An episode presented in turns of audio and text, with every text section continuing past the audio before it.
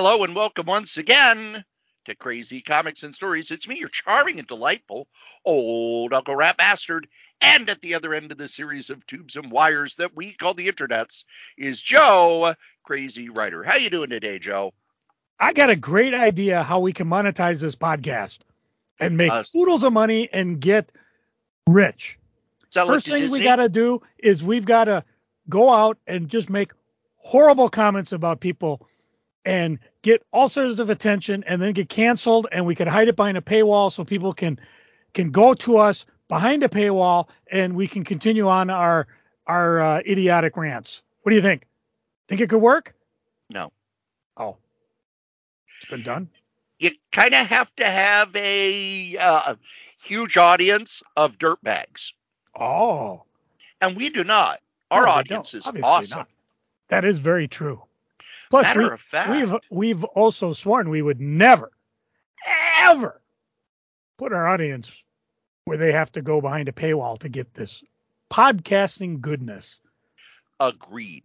Although I was excited because what I did today, and I suppose, well, I'll talk a little bit about it. I got together with my old buddy Turbo. I'm telling you, we've got to get him on the podcast to talk manga. I I just got to get him there because he knows this stuff backwards and forwards, and he was getting me excited with some of this stuff. The only thing is, I don't want to start like volume one of a 27 volume series, but he's very persuasive that way. But we were delivering M- Microcon flyers, Microcon 3 flyers for the MCBF. And of course, their show is coming up. Oh, what what what date is that? Let me find my magic calendar. Magic calendar. That ain't it. That ain't it. Whoa, up. Oh, better hide that. They're coming up April 8th. Now, this is the final Microcon 3. This is the final con that Kelly is doing. Kelly, of course, works at the source. He kind of inherited the MCBA once Nick had passed away. However, from the ashes, I have heard that the actual MCBA is rising up and will have their first con on April 29th. So they are kind of the spiritual successor of the MCBF. So cons will continue. They'll revert back to their original name. And the unbroken streak since 1972 of a local creator owned con will continue. Now, there's no flyers out. The reason I know that is because I spent the day with my buddy Turbo and we hit almost every comic store in town. Name a comic store, Corey. I can almost guarantee I hit it. Hmm. Uh, what what is that new one over by uh, um, Time Bomb? Oh, Wizard Wax? Yeah, Wizard Wax. Yep. They were closed. However, Wizard Wax and Nostalgia Zone right next to it, I was able to slide flyers in the mail slot and I had envelopes with me so they're not going to be spread all over. Ah, So I just said, sorry I missed you. I read I did get to Heroic Games. I had a great discussion with Greg Ketter's wife about the history of Dreamhaven and and things because I went in and I, I talked to her and Greg wasn't there. And, you know, I was just saying, you know, I, I've been with buying from almost every one of Greg's shops. We talked about when Neil Gaiman, Terry Pratchett were there, uh, Jill Thompson, Dave Sim. It was it was just a lot of fun. And then my while I roamed the shop, Eric started talking to her about I, I think it was like Lovecraftian type books, and they both speak the same language. It was just a blast. And of course, the bottom line is she was like, "Yeah, Greg's got to stop buying collections because he's yeah, there's too many coming in. They're getting there. People are dumping them at great deals." I did hear, I believe it was Dreamers Vault. They've got like four stores. They're opening up another one in Roseville, which I thought was great because it's like now I've got a triangle of stores, you know, at the source, Comic College, and level up. So every Wednesday, I'm like, I was telling me, like, for years, I was like, there was nobody on in St. Paul. You know, Midway Books, which I wasn't able to get to because they close at five o'clock. Now I I'll have three stores I can get to, not to mention a level up that's on West 7th right before I get to the airport. And they open at 10 every day. So I can, if I get my ass up early, I can go visit them. So it was a lot of fun. And I, I told everybody, I said, this is it. This is it for the MCBF. But the MCBA will be writing up. So I'll probably see you in another couple weeks once they get their act together and they get their flyers going. Because you know me, I'll any excuse to visit a comic store.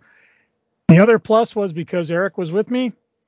I told him, I said, the only way we're going to hit all these stores is if we don't spend more than 10 minutes there.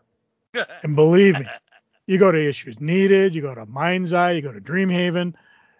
Uh, Did you go to the College of Comic Book Knowledge because of their big announcement? I don't know their big announcement. Kelly covered them already. And obviously, Kelly works at the source. So those were two shops I did not have to visit. But what was their big announcement? Their big announcement, I'm pulling it up here. Comic. Excuse him while he whips this out. Wheel. There we go. Nope, that's that's not their public group. I did hit the two hot comics. They're going Ah, bring flyers down to Jordan, so I got them covered. They have been hard at work adding new deal books to their inventory. Oh, 2,000 new dollar comics, 1,000 $2 comics, 250 25 cent comics, and 150 $3 comics. Corey, you know what I'm going to do? You know how magnanimous I am? Did I say that word right? Never. You're, you're going to drop by and see. No, I'm going to let you have first crack at them. You know why? Why? Well, next week, I'm assuming we're going to do our preview show because I got previews, and I'm assuming you hopefully will. Yes, I have got previews, except for the DC previews. Yeah, yeah. Well, it's- well, well, well, I'll freak on that later. But the following week, I'm down south. We're going to Gulf Shores, which is close to Mobile, Alabama. So I'll be on Oh. vacation. So you'll have first crack at everything. But we always want Butch to get first crack at that.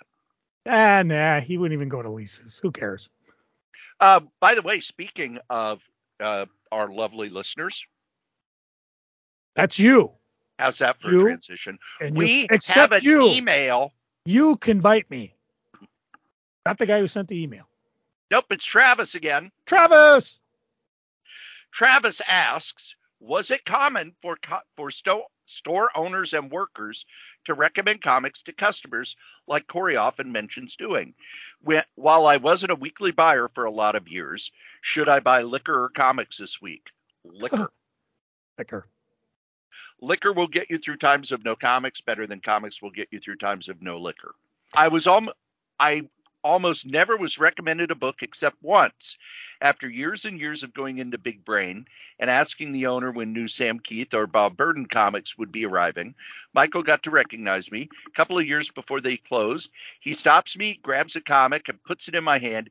I guess I better buy this one, he says, and it was a comic called Rudy, the Magic Cat. He gives a link to it.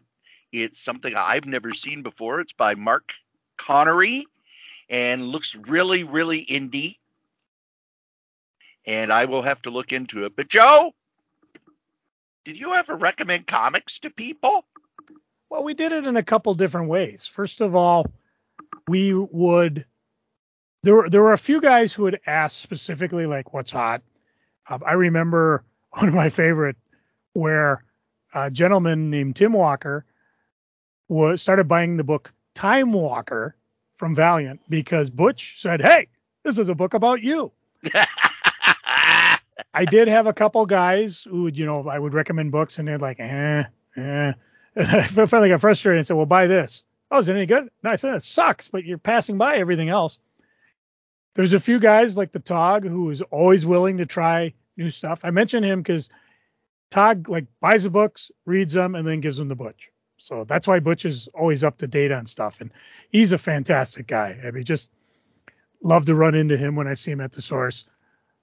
But we we always had the two picks, my pick, Mike's pick, the Fonz's pick. I always had Wonder Board up there. It was a huge grease pencil board. I remember buying that thing from Sam's Club, and it was so big that I could not get it in my pickup truck. So I've strapped it to the top of my pickup and I slowly drove home with my hand out the window holding it to make sure, you know, that wouldn't go forward or backwards if I had to stop. I made sure I took side streets. Got a little tough in some spots where I couldn't take side streets because I had to get over a freeway or something. And of course, it was wintertime, so my hand got pretty freaking cold. But the Wonder Board, I would fill up with things mostly from previews like this is coming, this isn't coming. Hey, if you buy this, this is crossing over, let me know. We had the newsletter, which eventually formed into an email, and that was the weekly list of comics as well.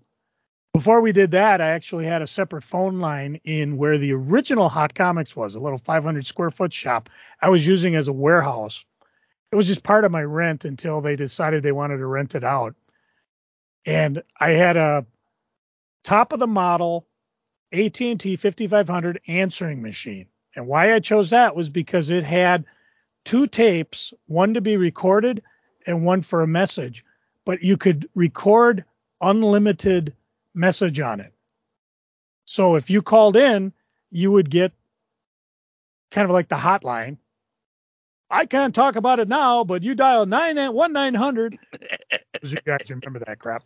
But mine was just a, a solo number, free and I could put in here's all the books coming in this week. As usual, call me if you want me to hold anything. Eventually, like I said, that morphed into Wonder Board, it morphed into a weekly newsletter. I actually did physical newsletters for a while. I tried to do them monthly, but they were a lot of work. So, yeah, we recommended things. A lot of times we put crossover books next to each other, like, hey, if you're buying this, you should know about this a lot of times, even well, the most famous one was the death of Superman because it crossed into JLA, it crossed over into Green Lantern, and we would just I would order enough and pull them for people with the caveat if you didn't want it, and I think you were the only one who didn't, Corey, who put it back on. You could put it back on the shelf if you didn't want it. So we were always recommending things. Sometimes it was automatic. I mean, nowadays, what they just finished what Strange just finished a 10 issue story arc and now it's stopping and starting up with number one. Back then it was less common, but like if a book stopped and I knew it was starting again, it'd be like, hey, there's a new creative team coming. I will automatically pull it for you. If you don't want it, tell me ahead of time. It was not like nowadays where a new creative team comes and they stop everything and then start over with a number one with 500 plus variant covers we didn't we didn't do that shtick. So very rarely did I get a chance to personally recommend things, mostly because Wednesdays were so gosh darn busy, or Friday, or whatever the day was, because the day kept shifting backwards to Wednesday now. So it was kind of a yes, kind of a no. It was more of a passive. I hope you're reading this because it was a pain in the butt to fill out that Wonder Board every month and every week. Because I had two, remember. Wonder Board was the huge one that said, This is what's coming, let me know. And then, of course, we had another grease pencil board. This is what came out this week. And then I could also put, like, hey, this ties into this. You'll probably want to buy them both. I don't know how I would do like the variant cover madness nowadays. You know, there were certain people I know like Jerome Winker, I would give the DC ones, and then Mike had cra- first crack at him because he worked there. But even even now, I'm looking right now. I picked up because I'm, I'm curious about it. I picked up a Darkwing Duck one and two, and I got the number one is the black and white variant. Number two is a virgin cover variant. But there were just tons of them. You know, it's like which one do you buy? Ironically, both those title that titles from uh, Dynamite. So now, when I worked at Shinders, you were what, leave the people behind that that wooden door alone. Stop that horn. Oh funny. God, whoever got assigned to clean that section just hated it because you know it was okay. You need to straighten things up, you know, and you just go back there and you just didn't want to be around the people who were back there. I remember after like two months, they finally after you know the supervisor would just tell people to go and clean it, but people hated doing it so much every other section had somebody in charge of it. And wherever I worked, I was the comic guy. And your job was to, you know, make sure that everything in the comic section was neat and clean and and if you're running out of stuff, order it from downtown. But the back room, they had to put up a schedule because nobody wanted to be in charge of it. So it's Monday this person, Tuesday this person. But at Shinders, when I worked, they had me at the Edina store because I also bounced around. It's okay. We're going to have you work a shift here and a shift there and two shifts here. They bounced me around the west side of the Twin Cities until finally it's okay. You're going to be at Edina all the time. Cool. And I would always work Friday because that's when comics came in. And I got to know who the regulars were. And there were things I would do. I wasn't allowed to say, you know, to put up a shelf flyer or anything. We'll get to that later. But somebody would come in and they'd be looking through the comics, and I go, "Hey, have you taken a look at Sandman? Have you seen this? Have you looked at that?" Or with Batman, it was you, you know, as we were building up to the Batman movie, it's like, okay, I know that you really like Batman, but the story also continues over here. Or, you know, Suicide Squad has Batman villains in it, things like that. Then when I was manager at Eden Prairie, they finally said, okay, we're going to have Shinders recommends. And we will give you a list of what Shinders recommends. And it was always the top selling books. And I would tell them, we don't need to recommend the X Men. People buy the X Men. We recommend stuff that isn't selling well. They never grasped that. They said, "Oh no, if we if we order a lot of X Men, we want to recommend that because we want to make sure we're not stuck with any. This is 1989, 90, and 91 X Men. Jim Lee's drawing it. We're selling, you know, 250 copies a month. We don't need to recommend the X Men. so, like when X Force number one came out, well, that's our Shinders recommends for this week. Oh, way to go out on a limb there. you guys are too controversial for this place. I was able to my last like year there. They said that I could choose one book. And for the first few months they had to approve it and eventually they were like, "Yeah, just recommend, you know, just put a rec." And now, you know, they companies even back then, I don't know I remember a few for like crossovers that were part of the main thing. So like for Fall of the Mutants, you'd get a thing to put behind the comics they called a shelf talker. And you put it behind for all the crossovers. It's like, okay, this month, Fall of the Mutants is in X Men, X uh, X Force, New Mutants, and this book and then DC would have it for their crossovers. God, I remember the Millennium. Oh, it crossed over into everything. Mm-hmm. Now the shelves that you had, those shelf talkers didn't work real well, but you had things that you would hang on there. Yeah, good old you know, Brian Wilson, a uh, customer who of some considerable artistic talent. He did a lot of the flyers for the MCBA until everything kind of went computerized. But he made some specific ones. New this week, new last week, crossover, restock, reprint, and I would be able to tag them accordingly.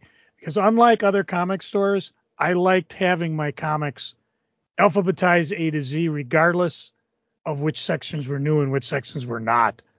I know Christy and Little Mike always wanted to make it, you know, no, this is going to be the new comic section and a lot of comic shops do that now. But I always liked having them, you know, make you browse everything because right. in my in my opinion, a lot of times people would browse through and discover, oh, I missed this or this looks good. But uh, that's a thought process that's really gone away because nobody, nobody in town does that. Not even the source. Source has new this week, new last week, and then everything A to Z. And the the the problem the source has, if you're thinking like a retailer, they're all up front. Joe, why is that a bad idea? You should put them in the back of the store so people go through the whole store. That's why when you go to the grocery store, the milk is at the back of the store. That's why toys at the back of Target. Because because gonna- they want to get you to walk through the store and maybe you'll buy something else. electronics as well. Yep.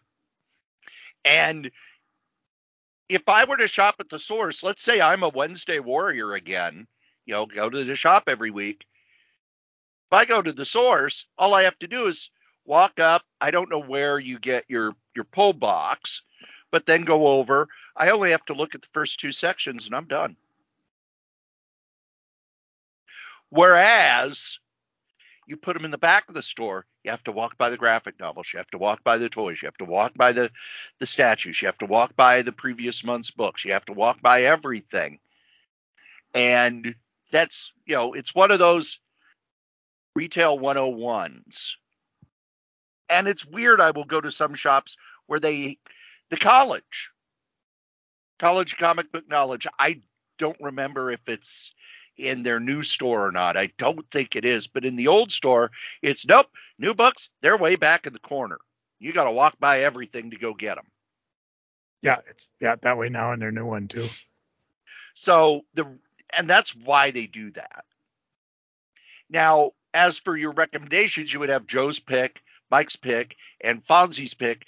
Fonzie's pick was always, you know, with a hot girl on the cover because hey, it's the Hey. Fonz. And the thing was, there weren't as many as them are as there are now.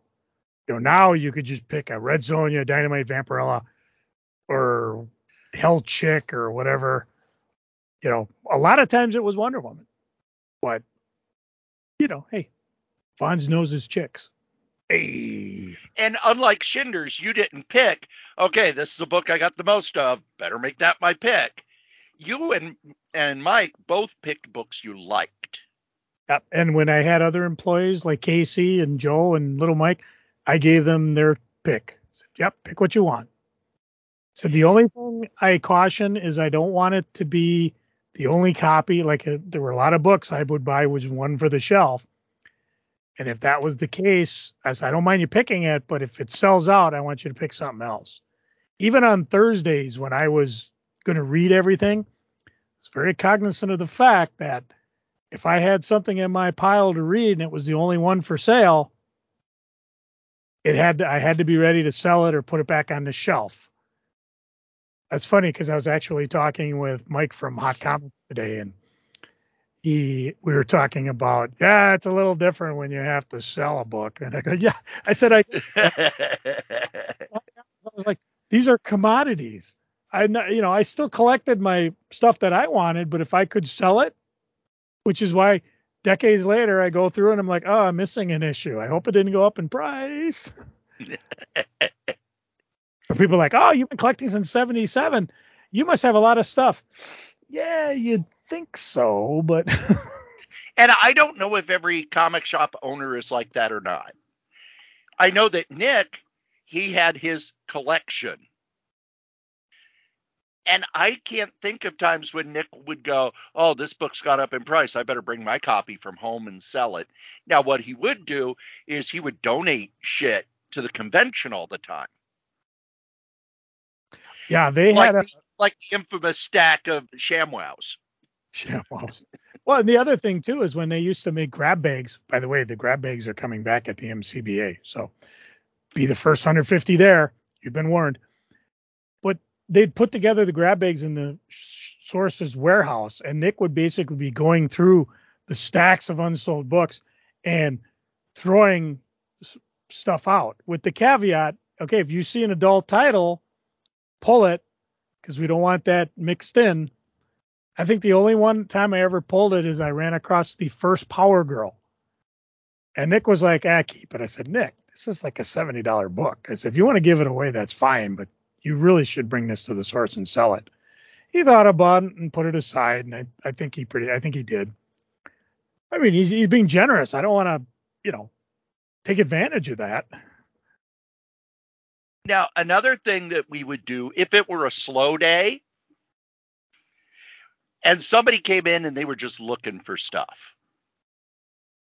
And I know you did this when I was there. So you if you did it when I was there, you did it all the time. If it was a slow day and somebody's just kind of browsing,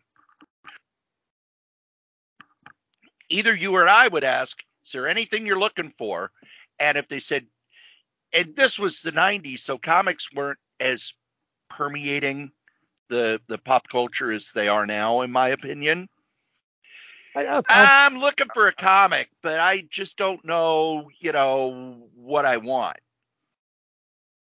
We'd ask what kind of movies they like, kind of TV shows they like, to kind of find out where they were interested. Or if they knew something about comics and they said, well, I like this artist and this artist. We would recommend a comic based on the art or the artist. Or even, well, you know, if you like Artist A, Here's their early stuff, either back issues or you had at the time you closed, you had the biggest selection of trade paperbacks in the Twin Cities, which I don't think gets talked about enough on this show. You were way ahead of the curve on that. The source ramped up after you went went away but before, you were one of the few places in the Twin Cities where you could go and, oh, here's every volume of Transmetropolitan. Because we had one person come in, and after talking to him a bit, have you read Transmetropolitan? Or if somebody was a Kevin Smith fan, mm-hmm. did you know Kevin Smith wrote the uh, wrote the foreword for the first Preacher trade paperback? You should go back take a look at that. I'll warn you, it's not for kids. And then there was the, and you remember the guy's name? I don't. He just bought Spider Man. And no matter what we recommended, he would, eh, I don't think so. Even if we said, we'll give it to you free, and if you don't like it, bring it back. Yeah, I don't think so. but he didn't like Spider Man. and I always thought, you know, he's going to quit buying comics because he buys Spider Man and, you know, a few other Marvel stuff but he doesn't like them. So eventually he's going to quit. Nope, he was with you from Hot Comics all the way through Crazy till Crazy closed. I don't remember his name though.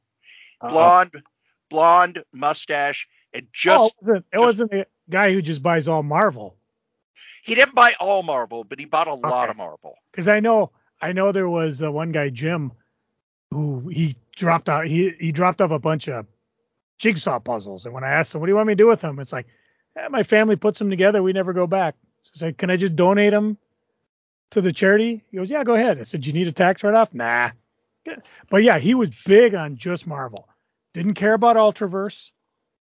He did buy the crossover Marvel DC, if that's who you're thinking about. But I he also he he also bought as a kid, and he always bought two X Men because he had a buddy who collected just X Men. Oh wow, Jim. Jim was a great guy. I I know he used to play poker with uh, Gruber for a while. Uh, yeah. I, again, you know, all these people have just disappeared. I, you know, I think about him occasionally. You know, Jim was a guy who never went to comic shows, didn't care about sales, but he was a very I, I, I was an awesome customer. Jim, if you're out there, thank you. Wave high. but I every so often he'd you know complain about what he was reading, and I go, well, you know, you really liked Spider-Man when this person was writing it. You know, he's writing this over at DC. Nah, uh, nah, nah. Yeah. And, and you would learn who you could recommend stuff to or not. The other thing that you did, and I'm amazed you didn't think of it, Joe, when a guy would come in with his girlfriend and the oh. girlfriend oh. looked bored that was Joe's opportunity to sell them Sandman. Hmm Yep. I ordered. I think what happened was I ordered a lot of issue 50, and there was also probably a clearance of them, so I was able to get a ton more. Yeah, I'd say if you like it, point to the boyfriend, make him buy more. Yeah.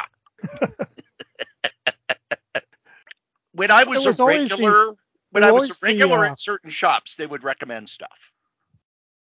And it's also how you recommend it.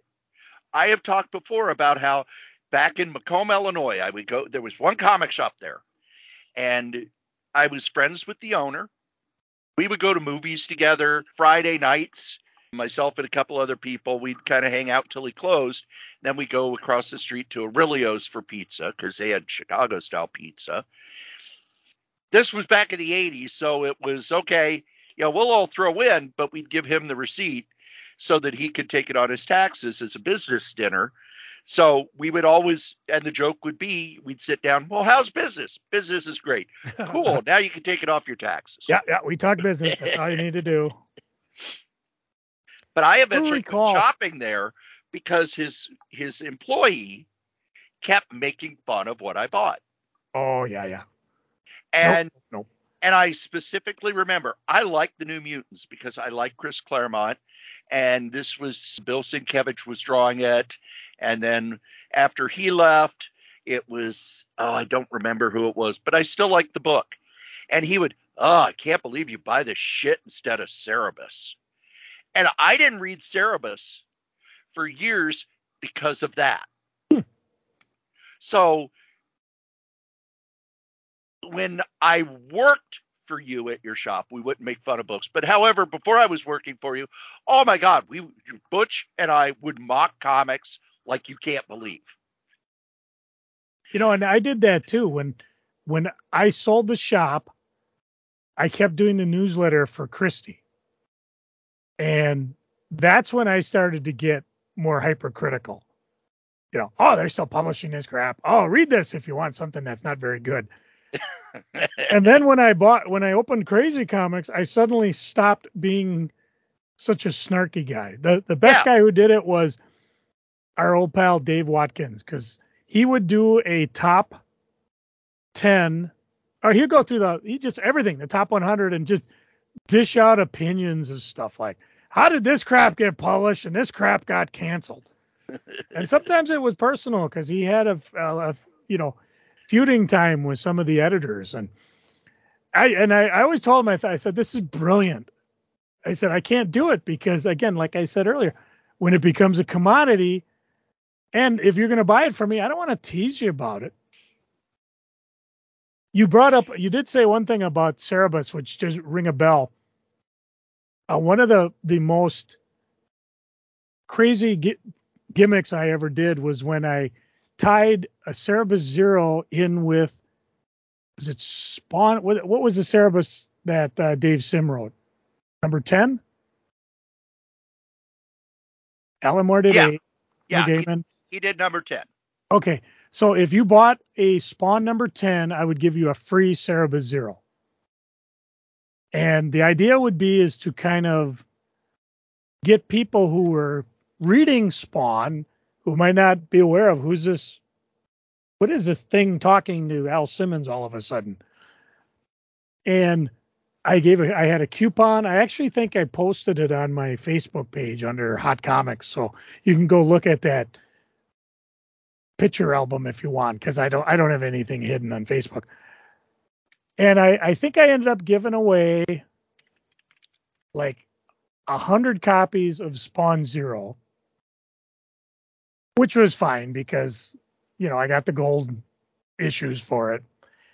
And I don't know if anybody who bought Cerebus bought Spawn, but I do know Cerebus went up from four a month. Guess how many, Corey? Five. Close. Actually, seven. I think, yeah, I was going to say, I thought it doubled. It went to eight. Yeah, no, it went to seven. Eight was because I always ordered one for the shelf. It never sold off the shelf except when I would like go to a con and, and blow them out cheap. But I was always of the thing that okay, I can afford to put that on one because the seven guys who did support it have paid for that one. So even if I sell it later for 50 cents or a quarter, it's paid for. And of course, this was back in the image boom, so image made gold for everybody. It wasn't if McFarlane wasn't wrong. You know, it's like guys, you buy and take your spawn money, and that allows you to buy all these independents, not realizing that I'm supporting you. I was like, well, you're not wrong. Although you know, the guide for my shop was the X Men. Of course, Yeah. Superman was still high, fl- flying high with 300 subscribers. Like, Batman's back broken, and then we had Death. Mm, mm, mm. You're gonna make me say it, aren't you?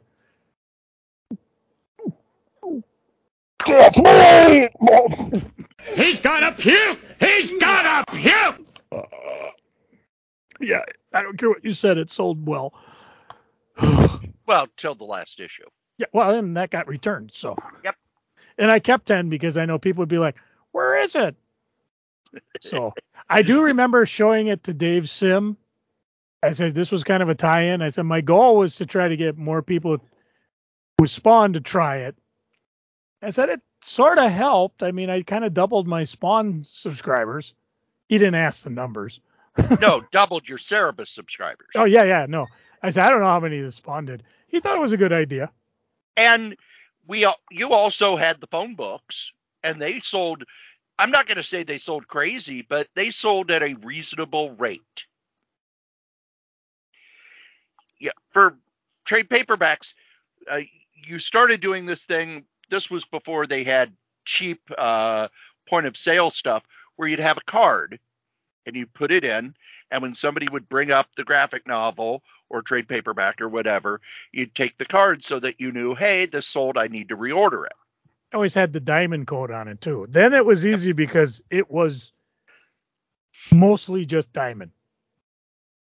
Not like now where you got three or four different distributors. And I still remember when someone would come in, they would probably buy, especially the Vertigo stuff. Oh my God. The fact that this Vertigo stuff isn't in print and they don't have, and DC hasn't figured out how to do it anymore. People would come in and they would pick up like the first volume of Preacher or the first volume of Transmetropolitan or the first volume of Lucifer or whatever. And then within the next two months, they'd come and buy the next one and the next one and buy them all. As Sandman, that happened all the time. Preacher, it happened all the time. I would think the Preacher probably outsold Sandman in your shop Yeah, that could be. Yeah. because that Kevin Smith intro in the first trade paperback back in the 90s, that was like gold. People would say, "Oh, the clerks guy." and that's one of the reasons you have somebody who's a name write your introduction or give you a cover blurb. The Stephen King has talked about in the past, he got so many books. They don't do it as much anymore, but he used to get tons and tons and tons of books that people would send just asking, you know, him to write a sentence about their book because you know, you would pick up a book and either on the front or back cover it would have Stephen King saying, I really like this. People would say, well, if Stephen King liked it, it must be good. Mhm. Or even in Stephen King's early days, his short story collection, Night Shift, had an introduction by Don, John D. MacDonald. Why? John D. MacDonald sold books. So if you didn't know who Stephen King was and you'd see, oh, an introduction by John D. MacDonald, I like John D. MacDonald. If he wrote the introduction, the book must be okay. And that was sort of the cross marketing. Comics now doesn't do that at all anymore, which blows my mind because books still do that. You know, go to a bookstore and you'll see if it's an author you haven't heard of, odds are if you look at the front or look at the back, a more famous author will be saying something like, I like this book. And comics don't do that. Just think how cool it would be if, you know, DC put out books that go to, you know, they go to Barnes and Noble, they go to bookstores, and it had, you know, Jim Lee or Stephen King or Neil Gaiman. Hey, I like this those are names now. People know who they are. I think Jim Lee not as much, but you know Neil Gaiman has cachet outside comics, and it's just again it's marketing 101. And in a comic shop, I think most shop owners want to they kind of want to get to know you before they recommend stuff because there's just something about a shop where all the shops we go to, they don't know me as much anymore because I've been retired for like six, seven years now, and I look much older. And you know what the what Indiana Jones said: it's not the years, it's the miles. And I'm looking through stuff, and it's rare that somebody will say, "Hey, have you have you uh, heard of this? Have you seen this, etc., etc." Unless I ask. Butch, on the other hand, hey, Butch, we got this hmm because they know him. They know what he likes. I think there's also, I know at the source, I don't see them walking the aisles as much as they used to. At Shinders, if you were on register, you were told you need to be out on the floor, make yourself known, and you know, in the magazines and the porn, leave people alone. But baseball cards, books, comics, you know, jump in, ask if you can help, recommend stuff because they wanted you to do that retail sales. But I think a lot of shops, they're the store owners or the people who are working in the store kind of get that I'm behind the counter, I need to stay behind the counter feel. Now, the people who worked for you, were they behind the just naturally? Were they behind the counter people or were they out and wandering about? My guess is they were probably behind the counter because I usually only had one or two in the shop at a time. You know, I'd never, I didn't plan on that. My plan was always have two or three, but as it went forward, it became apparent I really didn't need more than one, except on the comic book day when it was most of the time it was Mike and I the entire day. Then I could give, you know, little Mike would do Sunday. I would, I think towards the end when I had more people, I would actually have two in the store, so I could go get gas.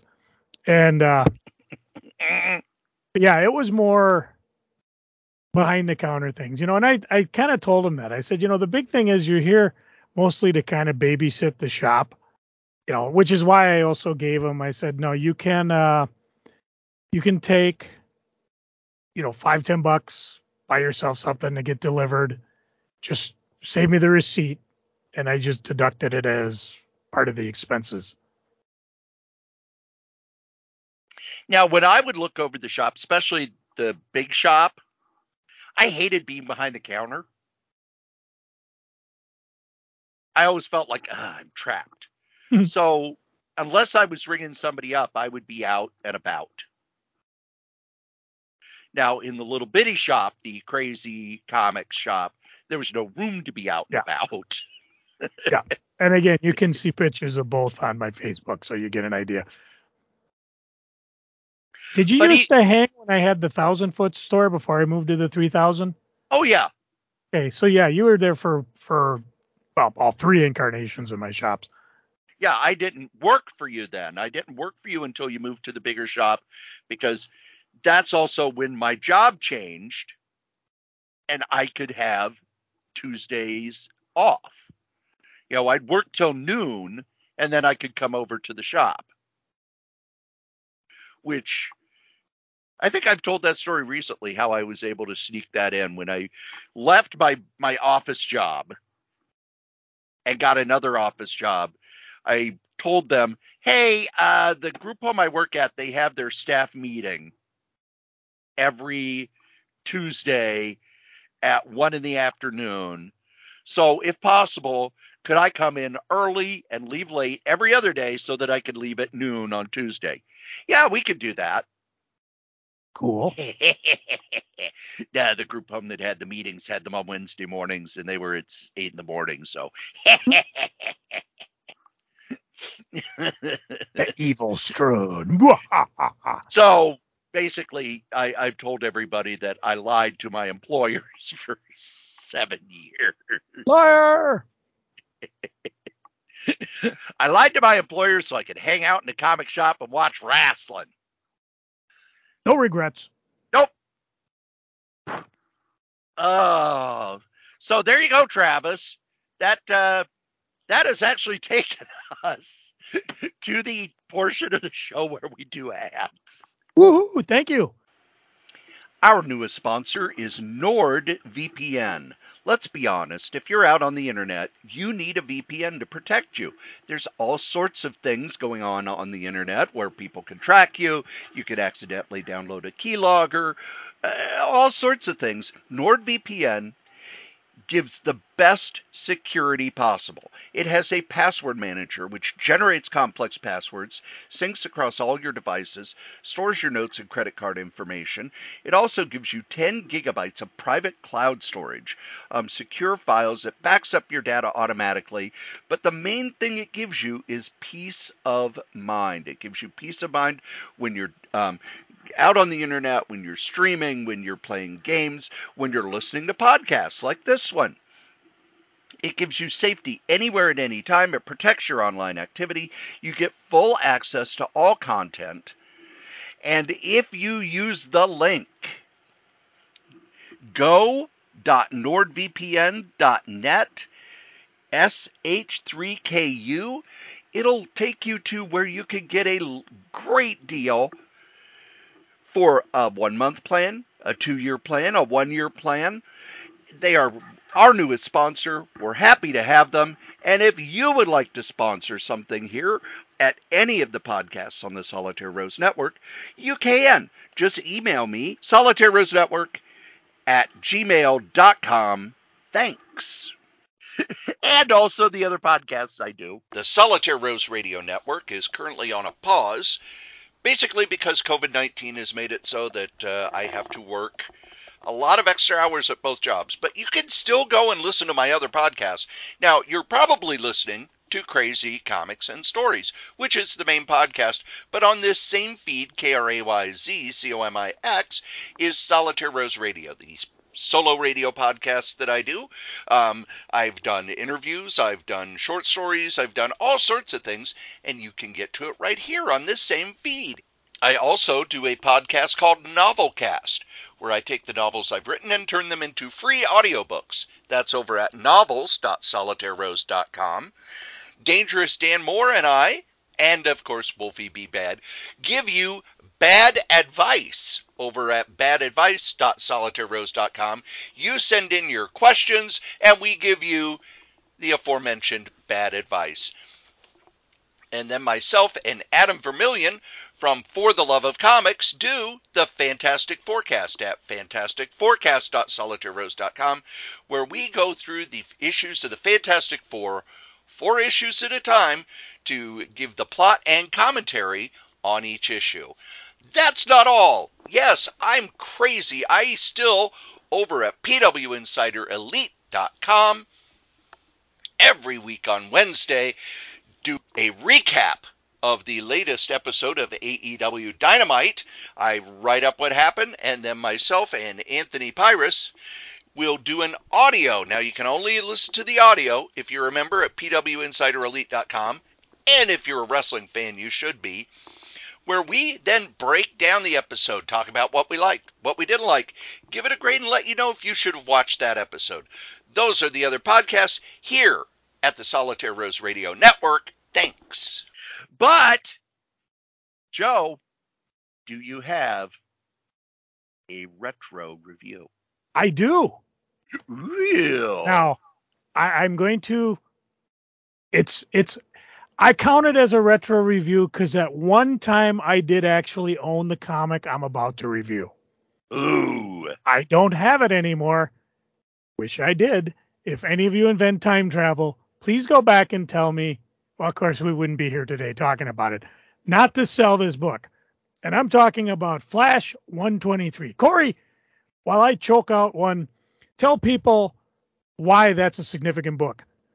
Flash 123 is the flash of two worlds where the Golden Age Flash and the Silver Age Flash meet. And we are introduced to the idea of the, at the time, the current DC universe was Earth 1, which is where the Barry Allen Flash and the Hal Jordan Green Lantern, et cetera, et cetera, lived. And Earth 2 was where all the Golden Age heroes lived. And they were separated by a vibrational, they they had different vibrational frequencies. And Flash, because he could control every molecule in his body, could vibrate and travel to Earth 2. Now, none of this was known. Not even Earth 1, Earth 2 yet, because that came, I believe, when they went into the JLA JSA first crossover. And again, they haven't published a facsimile edition, hence the caveat. That's what I'm reviewing. So when you are sitting there in abject horror, going, "Oh my God!" You hear him. He's, well, he he accidentally.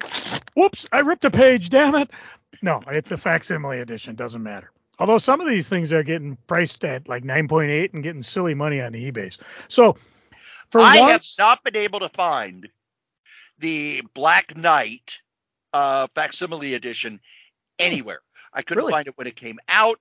I have yet to find it in any store in the Twin wow. Cities. And then when I go online, all the ones I see on eBay are, you know, 20 bucks. I'm not hmm. paying 20 bucks for a reprint. I actually have that one somewhere. I'll see if I can dig it out. Maybe we could uh, trade some pie for it. Hmm. hmm work out a hmm. deal.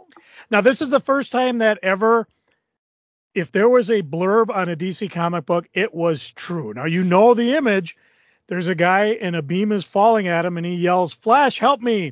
And on one side is Barry Allen, I'm coming. On the other side is Jay Garrick, I'm coming. The blurb featuring Flash of Two Worlds, a spectacular story that is sure to become a classic. And they weren't wrong. Of course, on page one, after you flip the cover, you can buy a complete four piece match set of luggage for only 289.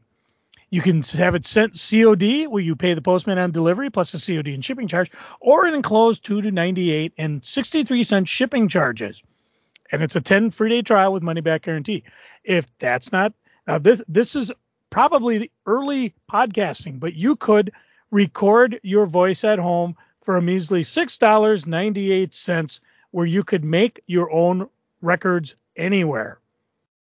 And this is, of course, you can have sent COD or 698 plus 45 cent shipping and a 10 day trial.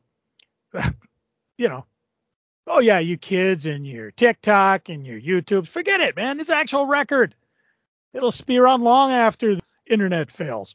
And of course, they start out right away. There's on page one, Jay Garrick looking at Barry. How can you possibly claim to be the Flash, Barry Allen, when I, Jay Garrick, am the Flash and have been so for more than 20 years.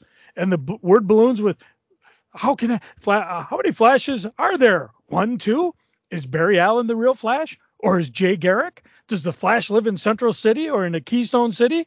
Only one thing seems certain both live on planet Earth, and only by traveling to that other, in quotations, Earth, can the Flash discover his alter ego and become the Flash of Two Worlds. And of course, this periodical may not be sold except by authorized dealers and so subject conditions that it may not be sold, distributed any part of cover, marking, removed, or mutilating condition, nor fixed or no part of any advertised literary, pictorial matter whatsoever. I am sad to say I do not see any credits, which can't be right. You know, again, they have the the facsimile edition on the bottom with uh, today's date, and all that one stuff. I'm going to take a look. Because I think it was Carmine Infantino, wasn't it, that did yes. the uh, art? And uh, they did not have credit. Sometimes they would name the artist and writer in the letters page. But that's one thing when everybody says Stan Lee stole the credit from Marura. If you read old comics, they didn't have credits. Yeah. After the 40s, yep. artists would have to sneak their signature in. Writers rarely got their signatures. Stan supposedly signed to every story he wrote. And if you read the old Atlas books, you know, you could some of the artists would sign their stuff. But Stan was the first person since the 40s to actually put written by, drawn by, etc., etc. DC didn't do it on a regular basis till the late 60s, early 70s. Yep. And even then, on some of the anthology books. they wouldn't give credits on the reprints. Some of the artists wouldn't get credits. It it was I don't well, I know Art Dell never did. Art Yeah. Archie didn't do it until the 80s. Harvey never did it. Charlton did it. Well, fortunately, But- through the advent of AtomicAvenue.com, I can tell you the writer was Gardner Fox, and of course the artist, the aforementioned Carmine Infantino. So the story the story starts, and I'll go through it as quick as I can, where Barry's just walking around and he gets to a theater to find that Iris is very upset because a musician, I'm sorry, a magician who was supposed to be here to entertain the orphans hasn't showed up and they'll be disappointed. And Barry's like, Well, I can't stay, Iris, but to make amends, I suppose I phoned the Flash and asked him to come in. I just left him at police quarters. The Flash, oh Barry, you're an absolute darling. So a quick change, and the Flash shows up, and the kids are all excited. He uh, is the first man in history who can win and lose while playing tennis. And then he does his famous rope trick using hypnosis, where he, where a magician would use in India, they would use a rope trick. He's using hand rotating so swiftly it cannot be seen to keep the rope uptight. And as he climbs up it, he'll disappear, but the rope will vanish too. And he does. And he doesn't come back. What has happened to the Scarlet Speedster? By vibrating his body and twirling the rope at super speeds, he disappeared from sight, but where to? Well, he appears and he's very confused because he was in a theater. Now he's in the middle of a field. So he runs outside, figures he's outside Central City, runs in, does not see familiar sights, Memorial Tower, Sports Stadium. He's like, where's everybody? The community building is long dusty but unused. He figures he'll stop by, see Iris, find out what happened. But this isn't Picture News building. Instead, Keystone City Herald building, where it ought to be. What's going on? Where am I? And he catches the date. He says it's the right date. He said, Pardon me, sir, but where's Keystone City? And the guy goes, Ah, who are you kidding? It's right here. Now my answer. What are you doing in that getup? And by that time, the Flash is beginning to think of, I think I know what's up. If he used to live here and using a phone book at a stationery store, there he is, Jay Garrick, Keystone City. My theory seems impossible, but it must be true. He goes to, puts his costume away after running over to Jay Garrick, knocks on the door. And what a great way to knock on a door. Yes, you're Jay Garrick, a bit older. You seem to know me, but I don't recall seeing you. I see you privately, please. I, I share a secret only known to you and your girlfriend, Joan Williams. Come on in, the former Joan Williams, now Mrs. Jay Garrick. What deep secret are you talking about? And then he, Flash Barry, reveals the origin of the Flash and how Jay became the Flash fighting over crime and criminals. And of course, they're like, Jay and his wife are, are fiberglass. And how could he know that? We're sure we kept that secret so well. He goes, Before I tell you, watch this. He pops into his costume and says, On my Earth, I'm also the Flash, just on yours. Two Earths, what are you talking about? And he reveals what happened at the community center. I tore a gap in the vibratory shield separating our worlds. As you know, two, two objects can occupy the same space at time if they vibrate at different speeds. My theory is both Earths were created at the same time in two different universes. They vibrate differently, which keeps them apart. Life, customs, languages even evolved on your Earth. But, and then he now reveals his origin, which is similar but slightly different. And then he explains about I read your, I, I was reading your adventures and Flash adventures, which inspired me to assume this identity of Flash. And Jay's like, What? How'd you ever read about me? And he says, Well, obviously, this writer named Gardner Fox wrote about you, your adventures, which he claimed to come to him in dreams. Obviously, when Fox was asleep, his mind tuned in on your vibratory Earth, which explains how he dreamed up the Flash. The magazine was discontinued in 1949. Amazing, says Jay. The very year I, the Flash, retired. Meanwhile, while they continue to talk and decide to go out for a run, in a bank nearby, money's fading away. There was suddenly a blackout at the jewel salon, and other valuable gems were robbed. Meanwhile, some strange music was formed at a crash of an armored truck and the bank was stolen? Police are be- completely baffled. I have been thinking the Flash might give them a hand. And I'd like to give you a hand, Jay. As long as I'm here, I'll join forces with you. Glad to have you, Flash. Whoever those crooks are, they're in for a double Flash trouble. Then we have an obligatory Tootsie Roll ad. After that is a this must be the the enter the uh, how would you say it the education page fastest trips around the world. Nellie Bly setting up from New York City. Uh, another guy going uh, first round world flight made in 1924. Goes about the Zeppelin and a few other ones. After that's an ad for Giant Superman Annual down below is Secret Origins Annual. The second story, I'm, just going to blip through it because you can go out and find this online. It's everybody should know. It's basically the Thinker, the Fiddler, and the Shade. When the Flashes go up against them, they fail miserably because they weren't ready. But when they decide to double team and team up, they go after them. After, of course, another obligatory Tootsie Roll ad. This one, of course, for for Tootsie Roll Pops, the only pop in the world with a center of deliciousness.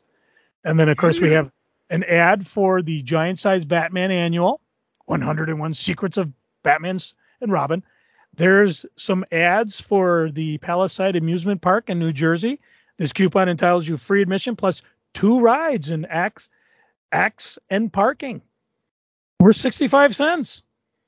Uh, across from that, you can get 150 Civil War soldiers for only a buck 49. If you want, you can get free worldwide stamps just released for 10 cents. Here's your letter page.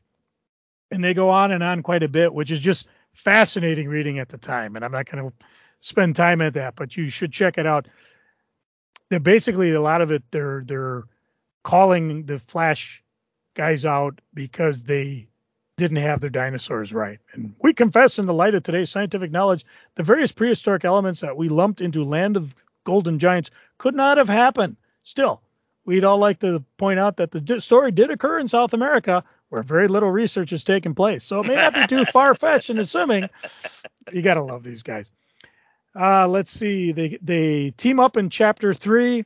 There's the cover thing where the, the two flashes are racing.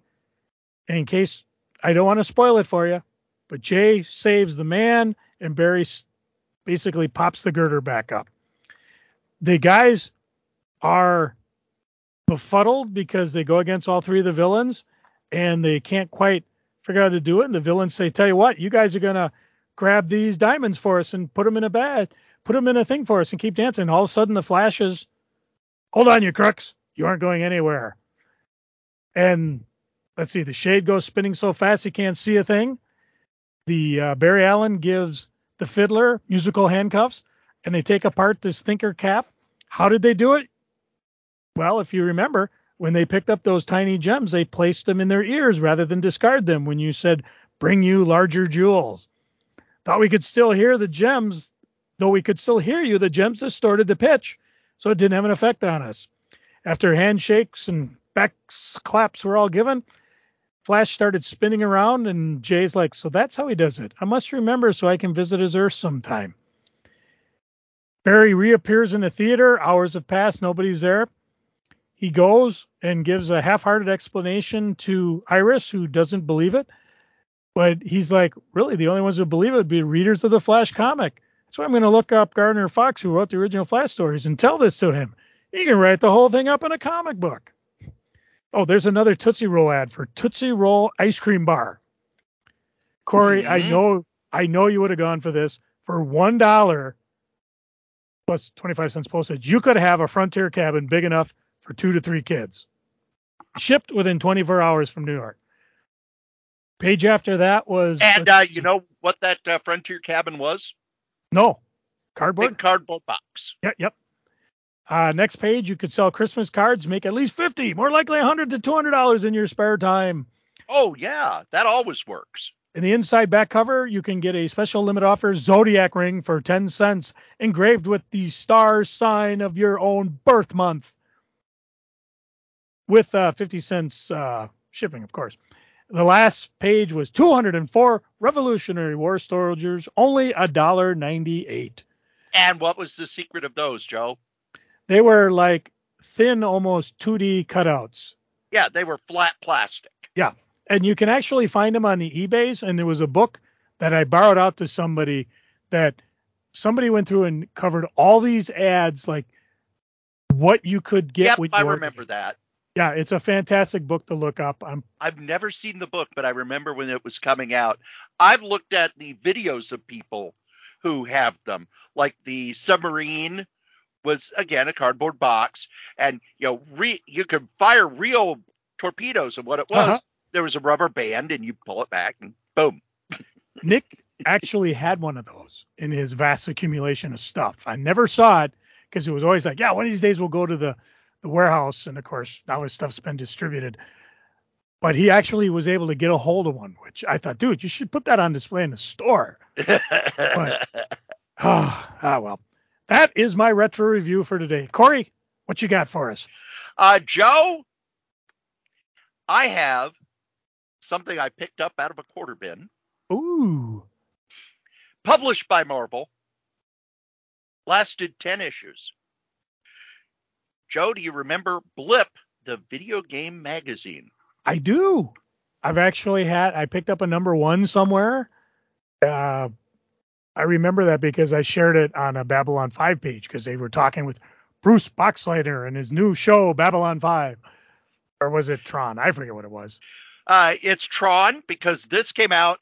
It's cover dated February 1983. So it's right before the great video game crash of Mhm. 83.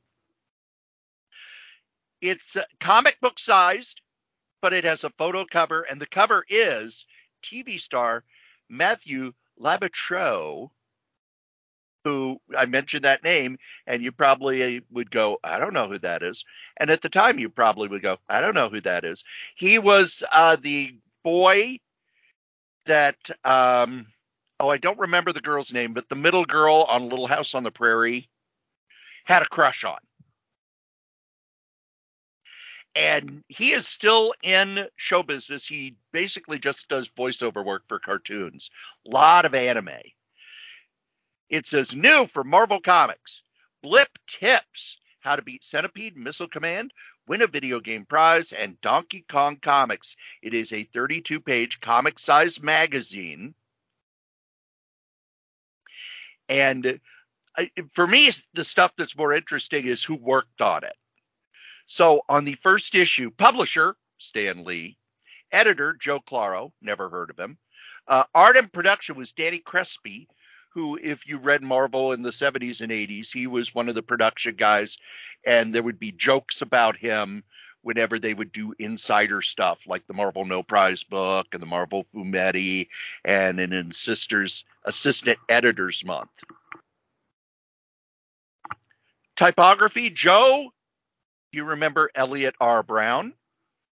I do not.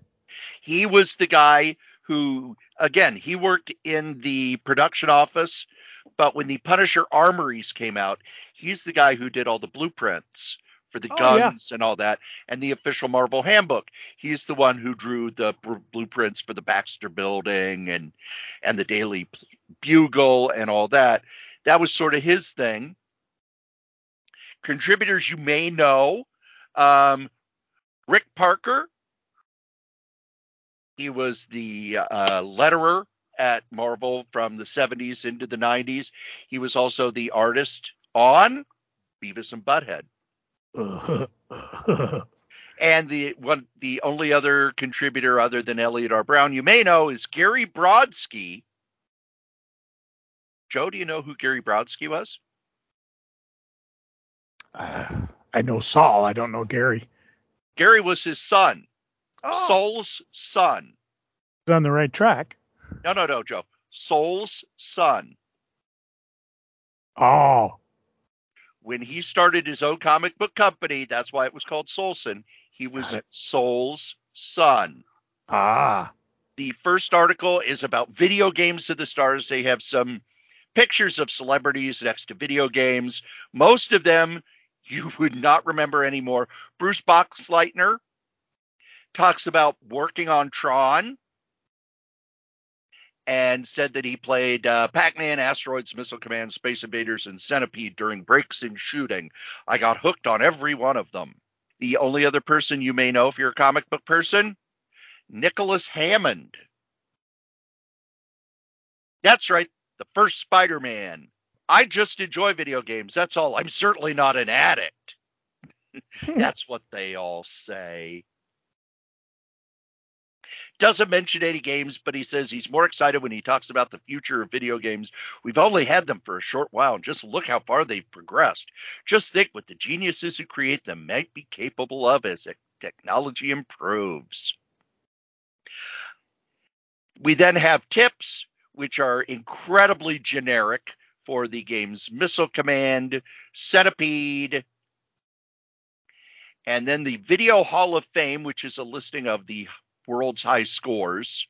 They also have a article on the different clubs you could join, the Atari Club, the Activision Club, the Coleco Club, which was back then and Nintendo had one when the NES was big where you could, you know, send them your address and I don't know, like a dollar or something, and they would put you on a mailing list and you would get flyers and stuff for all the games coming out from each company. There's also a comedy section, games we'll never see, such as Pudding Defender, Boob Tube,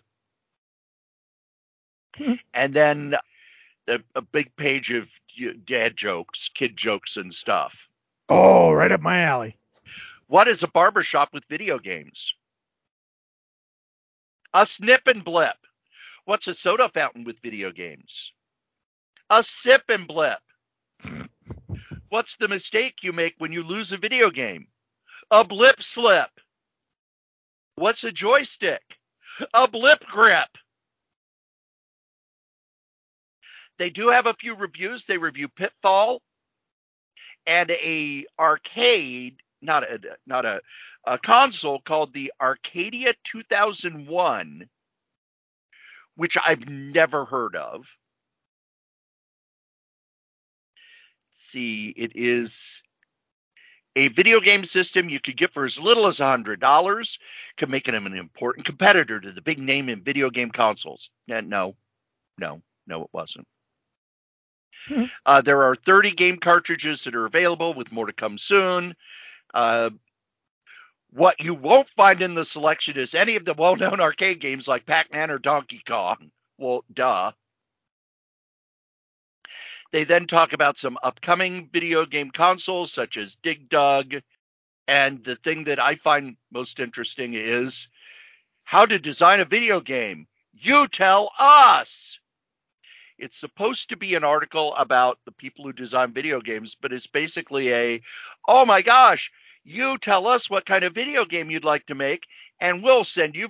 and if you win, you'll get a check for fifty dollars, which is a lot like what uh, Timely did back in the '40s, where in their comics it's okay, send us a story, and if and if you win, you know, send us your Captain America story, and if you win, we'll send you ten dollars. And what they ended up doing is, oh, cool, we got all these free ideas. Then there is a Donkey Kong comic strip written by Steve Grant, drawn by Bob Camp, who went on to work on um, Ren and Stimpy as the lead animator. And that goes for about eight pages. It's it's weird that it they basically tell the story of the video game with a reporter asking questions and a lot of goofy pictures and stuff. And that is the magazine. That's the whole thing. They do have a survey where they're asking people what kind of stuff they like. It lasted 10 issues. And if you want my opinion, the reason it didn't last, first off, it came out during the video game crash, which, if you think the uh, comic book crash of the 90s was bad, the video game crash of like 83, 84, it took them until the PlayStation 1 came out to have sales as high as they were in 1982. Now, comics are never going to get back to the sales they had in the early 90s, but at least it's not, oh my God, Marvel's in bankruptcy. Marvel was able to get out of bankruptcy in about six years. For Atari, I don't think they've ever recovered. Not even with Atari Force? Which is a damn good comic, by the way. Oh yeah. No, I I loved it. Drawn by Jose Luis Garcia Lopez. Much better than it should have been. And a damn shame they can't reprint it. Mm-hmm.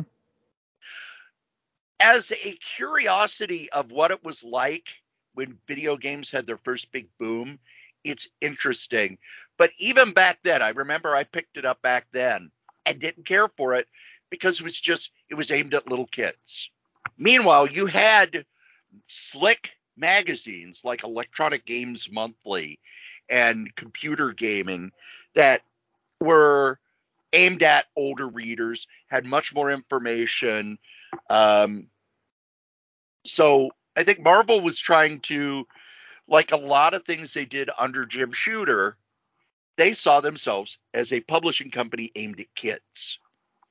And as a magazine aimed at kids, it worked at the time, except kids moved on from video games. So I have to give it a ignore on our buy, borrow, and ignore mm. scale.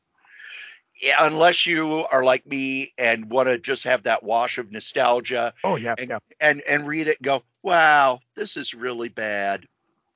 For me, I definitely recommend picking up the Flash 123 facsimile, unless you got a couple thousand bucks lying around and can afford to buy a decent copy. I did see a 2.0 for like $415. Well, Joe, now we're at my favorite part of the show. Confessions? No, no, no, not where I see how many jelly beans I can put in my mouth at once. Oh, it's freaking and geeking, Joe. What are you freaking on? Oh, I got mandatory overtime. You know, again, I decided to suck it up and get it done early because, like I mentioned earlier, I am going on vacation in two weeks. So if you want to join Corey in a podcast on Monday, March 13th, get a hold of him. He'll have you as a special guest star because I'm going to be down in Mobile, Alabama. Sorry, channeling Forrest Gump. You're not going to be calling in from Alabama while your wife glares at you the whole time? Well, it depends on where everybody is. I've already been told a couple times, like when in Hawaii, when they decided they were just going to go hang at the beach, I went to the comic store. But we're going with four couples, and two of the guys, there's four guys, four girls.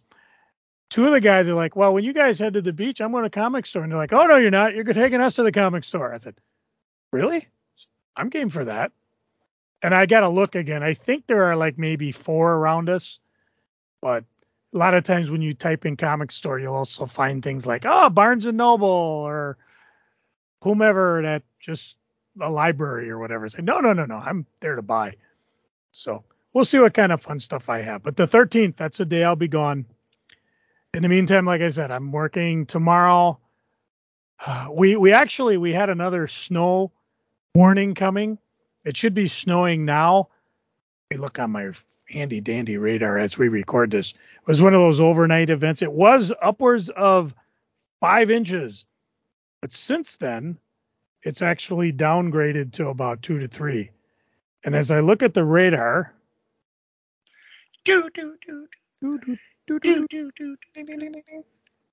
apparently the radar's crashed. I don't have anything. Check the radar.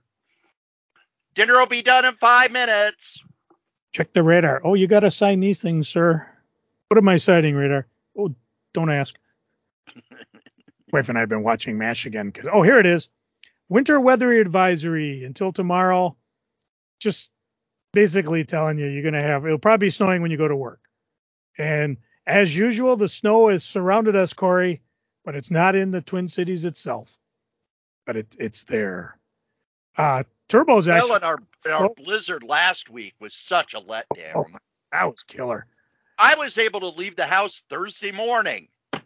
I left too.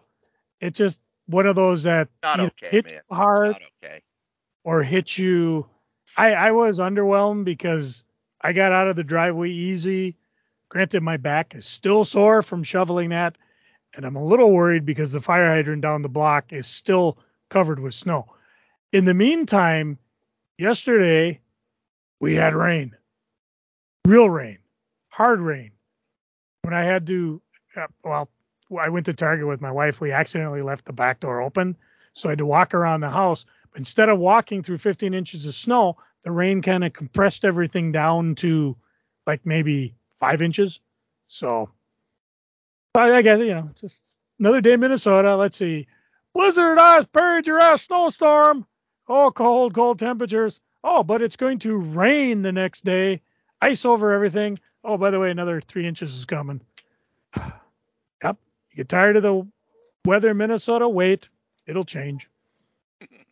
And DC, we mentioned it earlier. You got one freaking job.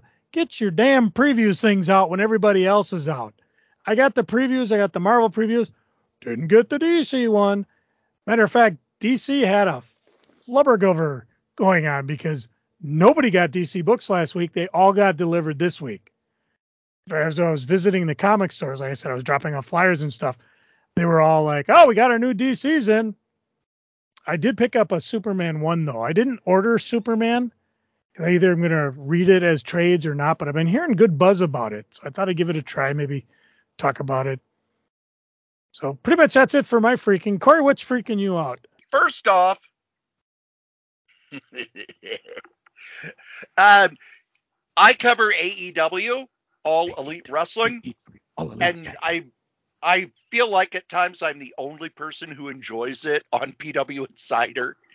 The build to this pay per view that is actually this Sunday, so when you re- listen to this, it will have been last night. The build to this pay per view has not been very good. The our main heel, which is a bad guy, MJF, his promos normally they make you want to drive to his house and beat him up. This time it's more, ah, that's no, no. He says stuff to tr- to push your buttons, but this time it's not pushing your buttons to make you mad and want to see somebody beat him up. It's pushing your buttons to make you go, yeah, that w- you shouldn't do that. You shouldn't have said that. That's not good. And none of the other matches have any heat behind them. I know that the show will have great wrestling.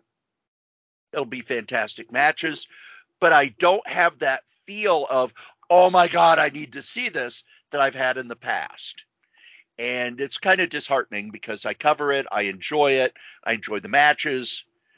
Eh, It's just it's not there for me. Second, New Japan Pro Wrestling has a TV show called New Japan Strong, which has been going for about three years, which features the it has some of the stars from Japan when they're in the US, but it mostly focuses on the people out of their eight their LA training center. And it's been an hour show. It's been going for I think it started in September of 2020. Yeah. Well, they're ending the show once they've used up the shows that they filmed. So either this week or next week are the last ones. They'll still have their show, which takes their big events for AXS TV and you know shows an hour at a time. New Japan Pro Wrestling is my favorite wrestling because it's very much they tell their stories in the ring. They don't do much in the way of promos. They don't have soap opera stuff. It's all this person either wants revenge on this person or this person is trying to get a number of wins to get the title. It's not uh, this person uh, ran into this person's car and now they're going to settle it in the ring. It's all very sports based. So I'm I like the fact that they're focusing on the new people here in the US that are training, but we're not going to get that anymore. Comic wise, first let's do comic strips. Joe, you know Dilbert, don't you? Apparently not. Well, you know the strip Dilbert and then the TV show Dilbert. And there for a time in the 90s, Dilbert was huge. Best selling books, TV show. The creator Scott Adams even put out a book called The Dilbert Principle about how to run your business better by getting rid of middle management and having the workers work with management on stuff. Well, his second business book did not do as well because it was full of batshit crazy stuff about the power of positive thinking, making it so that you can have a better career, blah, blah, blah. As he had, as the creator had been out of the business world for 20 years, the strips were less and less relevant to people who worked at cubicles, which was who it was aimed at. And then starting when Obama got elected and the rise of social media and YouTube and everything, he got on Twitter and YouTube and we found out that he was a rampaging woman hater. He was a member of the He-Man Woman Haters Club. Well, he keeps going further and further right until the last few weeks he finally introduced a black character in the strip, which he had not done, and you know there were no black characters in the strip. So when he introduced a black character in the strip, he went for the old "I'm not black, I identify as white" gag, Ah. which Ah. not funny. Ah.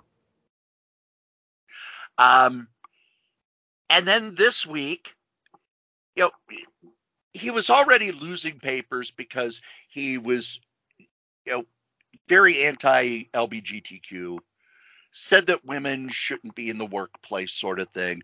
Well, this week he put out this video about how um, white people shouldn't interact with black people at all because black people all hate white people.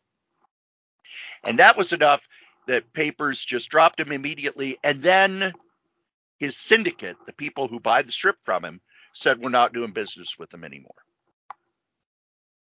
And of course, he says he's being discriminated against and et cetera, et cetera. And once again, everybody seems to misunderstand the First Amendment. So I'm going to explain the First Amendment to you when it comes to freedom of speech. Freedom of speech means as long as you are not breaking the law, the government cannot censor you. Now, if Joe is on this show and he says stuff that I think, wow, that's going to piss off the listeners, I'll edit it out. which happens more than you think. Well, I don't edit out anything that will piss off the listeners. I do edit out things that will get you fired. Yeah, and that would piss off Chris. And I don't. Yeah, you're probably better off that way. Uh, we've had people on on the show and interviews and stuff where I've said, yeah, I think I need to cut that.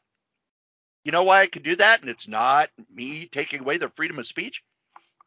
We're not the My government. My podcast. Yep. I decide what's on it. It's true. You may think I'm part of this, but Corey does edit and put it all together. And if I do edit something, I'll tell Joe. Because you know, I think Corey is a real son of a. Again, It had to be I always tell Joe when I'm editing something out. So what's going to happen is he's going to go Patreon or whatever, and Not me. no, Scott.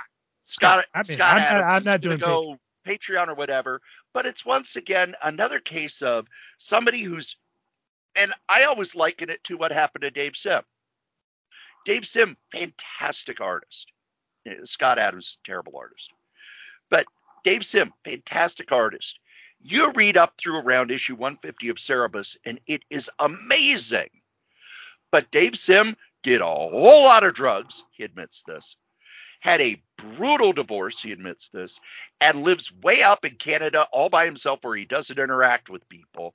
So eventually, no one was around to tell him, uh, Dave, Dave, cool it on how much you hate women. kind of cool it on that. Where it got into the story, and it, in some, for a lot of people, it took over the story. And with Scott Adams, he had been away from the workplace so long and in, in that little insulated bubble of wealth that he got further and further up his own ass. And that happens to a lot of people when they are able to insulate themselves from the world. We talked about Vince McMahon ages ago, where Vince McMahon has not driven a car in 30 years. He hasn't been in a grocery store or any retail store of any kind in 50 years. He only interacts with people who tell him that he's brilliant. So as his ideas get further and further out there, there's no one to tap him on the shoulder and say, uh, no. And the same with Scott Adams and other people. You need somebody on your shoulder to tap you and say, uh, you're starting to go to crazy town there, Pepper Boy. So Dilbert is removed from all papers now. Hopefully, this means we're going to get a really good comic strip to take its place. I've been telling people to read Crabgrass. Go to gocomics.com, look up Crabgrass. Fantastic comic strip. I hope it takes its place. The last thing that I am freaking on, we talked a little tiny bit about this. Remember when there's all the corporate maneuvering at Disney and what it was? It's that um, Perlmutter. Oh, yeah. Perlmutter was trying a corporate end around to get more power at Disney. And that's why Bob Iger came back as CEO. And we talked about how Isaac, uh, Perlmutter is a friend of Donald Trump. And I said that I think there's more to this than just standard corporate stuff. Well, guess what? The Republican governor of Florida said earlier this week, Joe. He is going to be using his power to control the content that Disney provides. So they weren't able to win in the corporate world. Now they're going to go via the government. This is it's it's I, I don't like to get conspiracy theory, but one of Donald Trump's friends and a you know really powerful Republican financier tried to take over Disney. Oh gosh, that didn't work. So now the governor of Florida is like, well, we're going to be uh, looking at controlling the stuff that Disney puts out for these families because we need to protect the children. Will that affect Disney at all? No. Disney can buy and sell Florida, even though their stock price out, is down like I pointed out before, which never makes the news, you know, because they sit there and Disney's its own little fiefdom, for lack of a better word. They have their own police department, their own fire department, their own sewer, their own water. They're on the hook for billions of dollars that they are paying this off. Well, they decided, well, we're going to take all this away, and you're Disney, you're not going to have your own police, fire, and Disney's like, fine, we're not going to pay the billions. then that falls upon the county now that Disney's would now become part of. And they're like, we can't afford this billions. So there's, you know, again, there's a big, ah, look what I did. Uh, Disney go woke, go broke. Yeah, well, the details aren't that clear he can still say, yeah, look what we did to Disney. But if you live in that area, like my buddy Turbo did, he's like, yeah, there's a lot of stuff that's not making the news. Yeah. But to me, it shows that, again, and this happens all the time, people in government want to control the sort of media that you see and hear and watch, et cetera, et cetera. That's why you've got all these book bannings all of a sudden. It just you know sprung up over the last few years. We have to, as consumers, comic fans, uh, we have to push back against this constantly.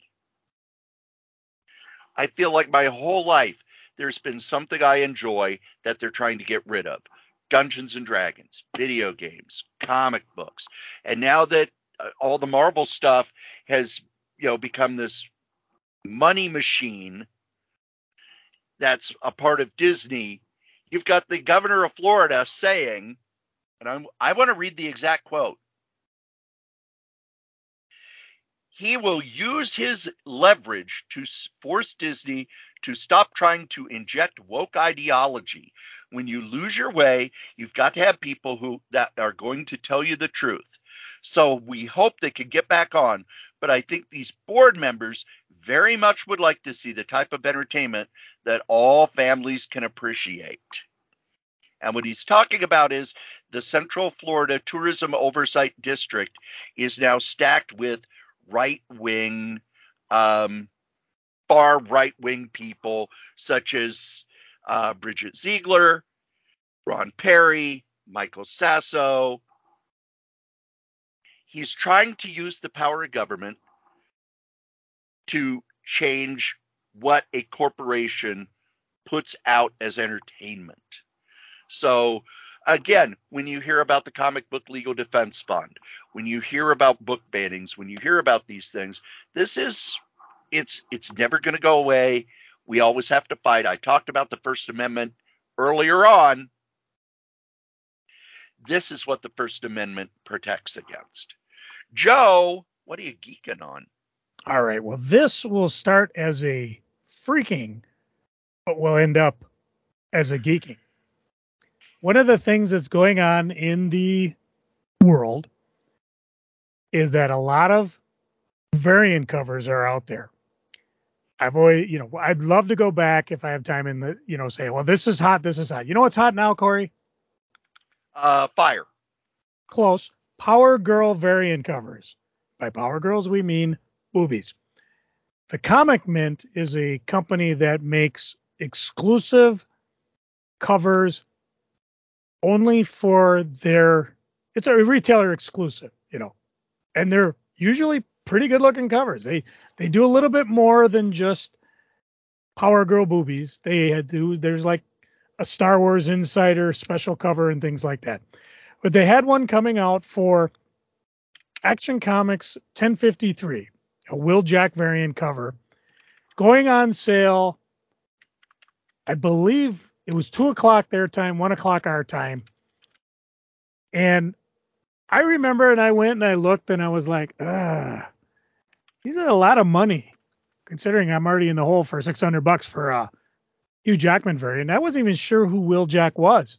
But I was looking at these things and they had all this stuff. And then I realized, oh, it's sold out. Two minutes after the sale started, they're sold out. Well, not of everything. They did have the regular trade dress variant. So I did get that. So that's the that's the geeking. But the matching version virgin cover, you know, where there's no logo, no art, gone. The actual signed one that uh, Will Jack had, gone. How the hell do you sell that many comics in two freaking minutes? But don't worry about it. You can go on the eBay. The one I'm looking at, yeah, that I bought for 20 bucks, that's 45 bucks with $11 shipping. The signed one, uh, 180 bucks. Uh, I haven't even signed. So all these guys, bought tons of these things. Now they they did say, okay, if anybody orders more than one, we will limit you to one. But there's one guy, he's already sold 20 of these covers. So my geeking, I got one. That's nice art. I would have I thought about the signed one, but I also realized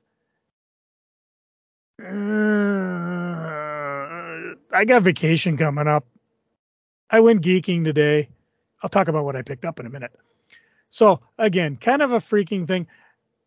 If you happen to be wandering the uh, comic stands, pick yourself up any Power Girl variant. You'll know what I mean. There's actually another one that uh, Nathan can't say his name. S Z E R D Y.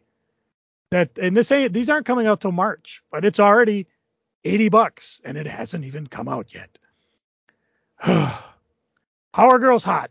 Oh, the funny thing was is uh, on the uh, a comic book group that I frequent we, we was really complaining about people were like, "Hey, I just get on here. I was put on hold.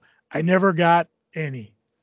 I, I gave him the story that you you talked about. How did you know that uh, Wally Wood kept increasing Power Girl's bus side, and he was thinking eventually editors would catch on, tell him to knock it off. Nobody did. So there was some fun out of that. Okay, so I went geeking today. Oh, okay, I'm in my over at my box. These are some of the things I picked up just for fun. And again, I only had 10 minutes per shop, so uh, let's see. I picked up uh, some Doctor Who Target books, if you remember those. I think they came out what in this? Oh yeah, 80s, 70s and 80s. Yeah, they were three bucks a piece. two of them by Terrance Dicks, who created the Daleks, Death to Daleks, Planet of the Daleks, whom I'm assuming has the third Doctor. And then there's one, Mawdryn Undead, who has the fifth Doctor on it. So that was cool. I did swing by, uh, where did I buy those? Oh, that was at uh, Issues Needed. I also picked up Omnibus. Ooh, what one? What one? They had for $69.99 Hellblazer by Garth Ennis. Ooh, I've got that one. It's wonderful. I don't think I ordered this. If I did, next week I'll be talking about how it's on sale on my eBay, which, by the way, I'm I'm still having fun with. I I mean to do an ad to talk about it, but really, if you want to go there, you know the drill. K R A Y Z. I actually been putting up some stuff that I've been helping uh, our friend Lisa with. So if you suddenly see some keys and you're like, where the hell did Ryder get that? Oh, it's that Flash variant he talked about. Oh no, that was just a facsimile edition. No, there's some legit stuff going up, and as I get time, I'm trying to get up as much as I can.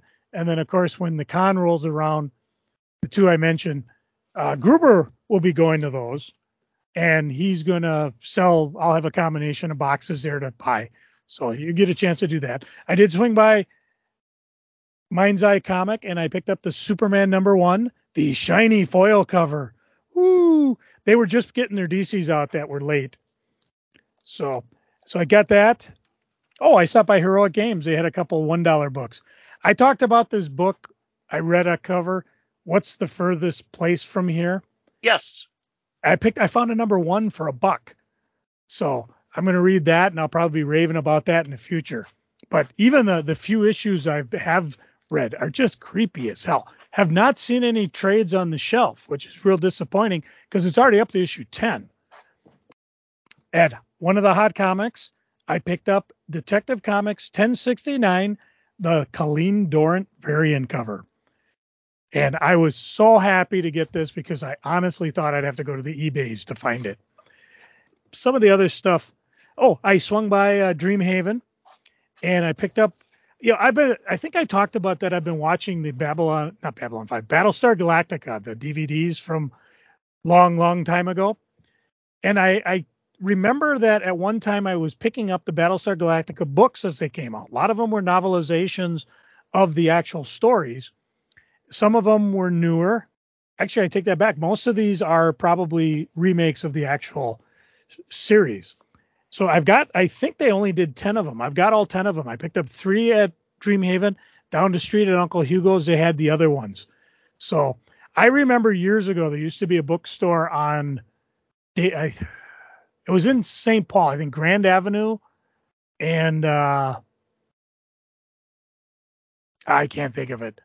Odegaard Books. And I would go there every month and pick up the brand new Battlestar Galactica book because, you know, this was the 70s into the 80s. And so I got a complete run of that. What was really cool at Dreamhaven, I got a copy of first there was Star Trek, then there was Star Wars, now there is Battlestar Galactica, which I'm going to open this up because I've never seen this before. This is like if you recall the original Star Wars book came out long before the movie and it yeah. had just funky art on it.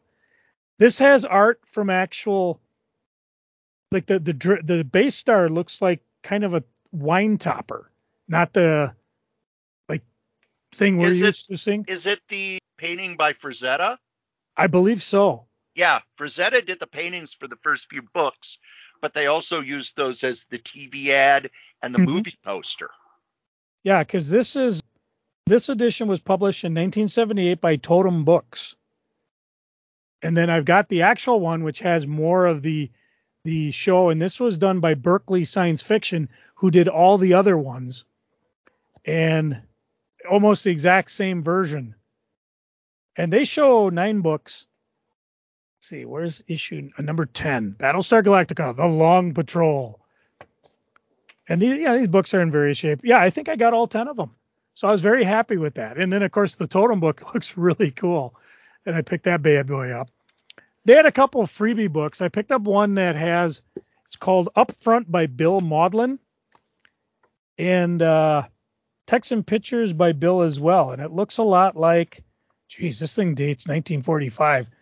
It looks like uh, Joe and Willie, if you remember those cartoons. So, so it was a quite a fun day visiting, and I, I did pick up other stuff. Uh, and again, I kept myself strong. I visited almost every shop in town. Oh my god, I got Corey. We got to get out geeking, man. These these these shops have, are loaded with stuff. Let's see a couple other things to mention. Let's see the debut comic by Minnesota Minneapolis graphic novel Joseph Haynes is coming to a comic shop near you in 2023 called Shadow Lords, an all original fantasy series by Death Door Press. Just local guy. I got more information on MiniCon 56, which is April 7th and 9th, that has Greg Ketter as the fan guest of honor. And MiniCon is basically a general purpose science fiction convention of about 500 fans with a focus on diverse programming and positively noteworthy food and drink. Features reading, signing, costuming, films, gaming, art show. There will be at the Doubletree St. Louis Park. And of course, if you're looking to get in on my MiniCon 56, do they have a, we'll go to the Minnesota Science Fiction Society or stop by Dreamhaven where I picked up the flyer. I talked about this in the past. Uncanny Experience is coming, which is based on the X Men. They have special guest star Lenore Zann, Larry Houston, Cal Dodd, and Chris Claremont. It's all about the X Men. This will be September 16th and 17th. Go to the uncannyexperience.com. No idea if I'll get to go. I just started reading 100 Bullets by Brian Azzarello and Eduardo Risso. Oh, Ah, such a great series and such a cool idea. I know. I was explaining it to a gun friend of mine, and he was like, "That's really freaky." And I gotta admit, the beginning was tough because there were a lot of characters thrown at me, and I thought, okay, they're going to be the center. But then, what's neat is eventually you flip into other stories of people that have had the gun, and you understand what the deal is. Basically, you got a gun, 100 rounds of bullets, untraceable. If you get arrested, they'll have to let you go, give you the gun back. If you shoot somebody, once they hit the forensics, all the evidence disappears. You still have to get to the target. It's not like a, oh yeah, I'm going to go shoot X guy who's the richest guy in the world. Got to get close to him first. But I'm, I've got all the the books in the uh, the deluxe edition, which I believe there were five, and I've made it up through the first couple ones, and I am just, oh, it's amazing. I am reading this slow and deliberate. I'm not racing through it trying to figure out what's going on. So I've really enjoyed it. And what's fun is, like I said, I one of the few major Vertigo books that have come out that I've never read that I'm looking forward to reading. There's a few other ones like Books of Magic, which I have in omnibus, the aforementioned Hellblazer omnibus. I'll get to it. I've got things to watch. For example, we I talked about Picard last week, and I'm really digging it. Two episodes out so far. It's killing me because part of me wants to, you know, it's only 10 episodes, I believe, but they're so good. And of course, it's so great seeing the actors come back in one final role. I am so jazzed on Star Trek. I'm even watching Prodigy now, which I've never watched. And I, if you've never watched Star Trek Prodigy because you think it's a kids pro, a kid Star Trek, don't be stupid. Go watch it. It's Star Trek. It's brilliant. You know what I like the most about it, Joe? What's that? It is an introduction to the Star Wars universe. You've got these characters, they have no idea about Starfleet, no idea about how any of it works. And we learn about Starfleet through them. So it's a kid show, but it's not it's not dumbed down for kids. It's more okay. Kids who are going to hear about Star Trek, uh, they're not going to know anything about it. So here's a show that's going to introduce. Well, what is Starfleet? What's the difference between it and Star Wars?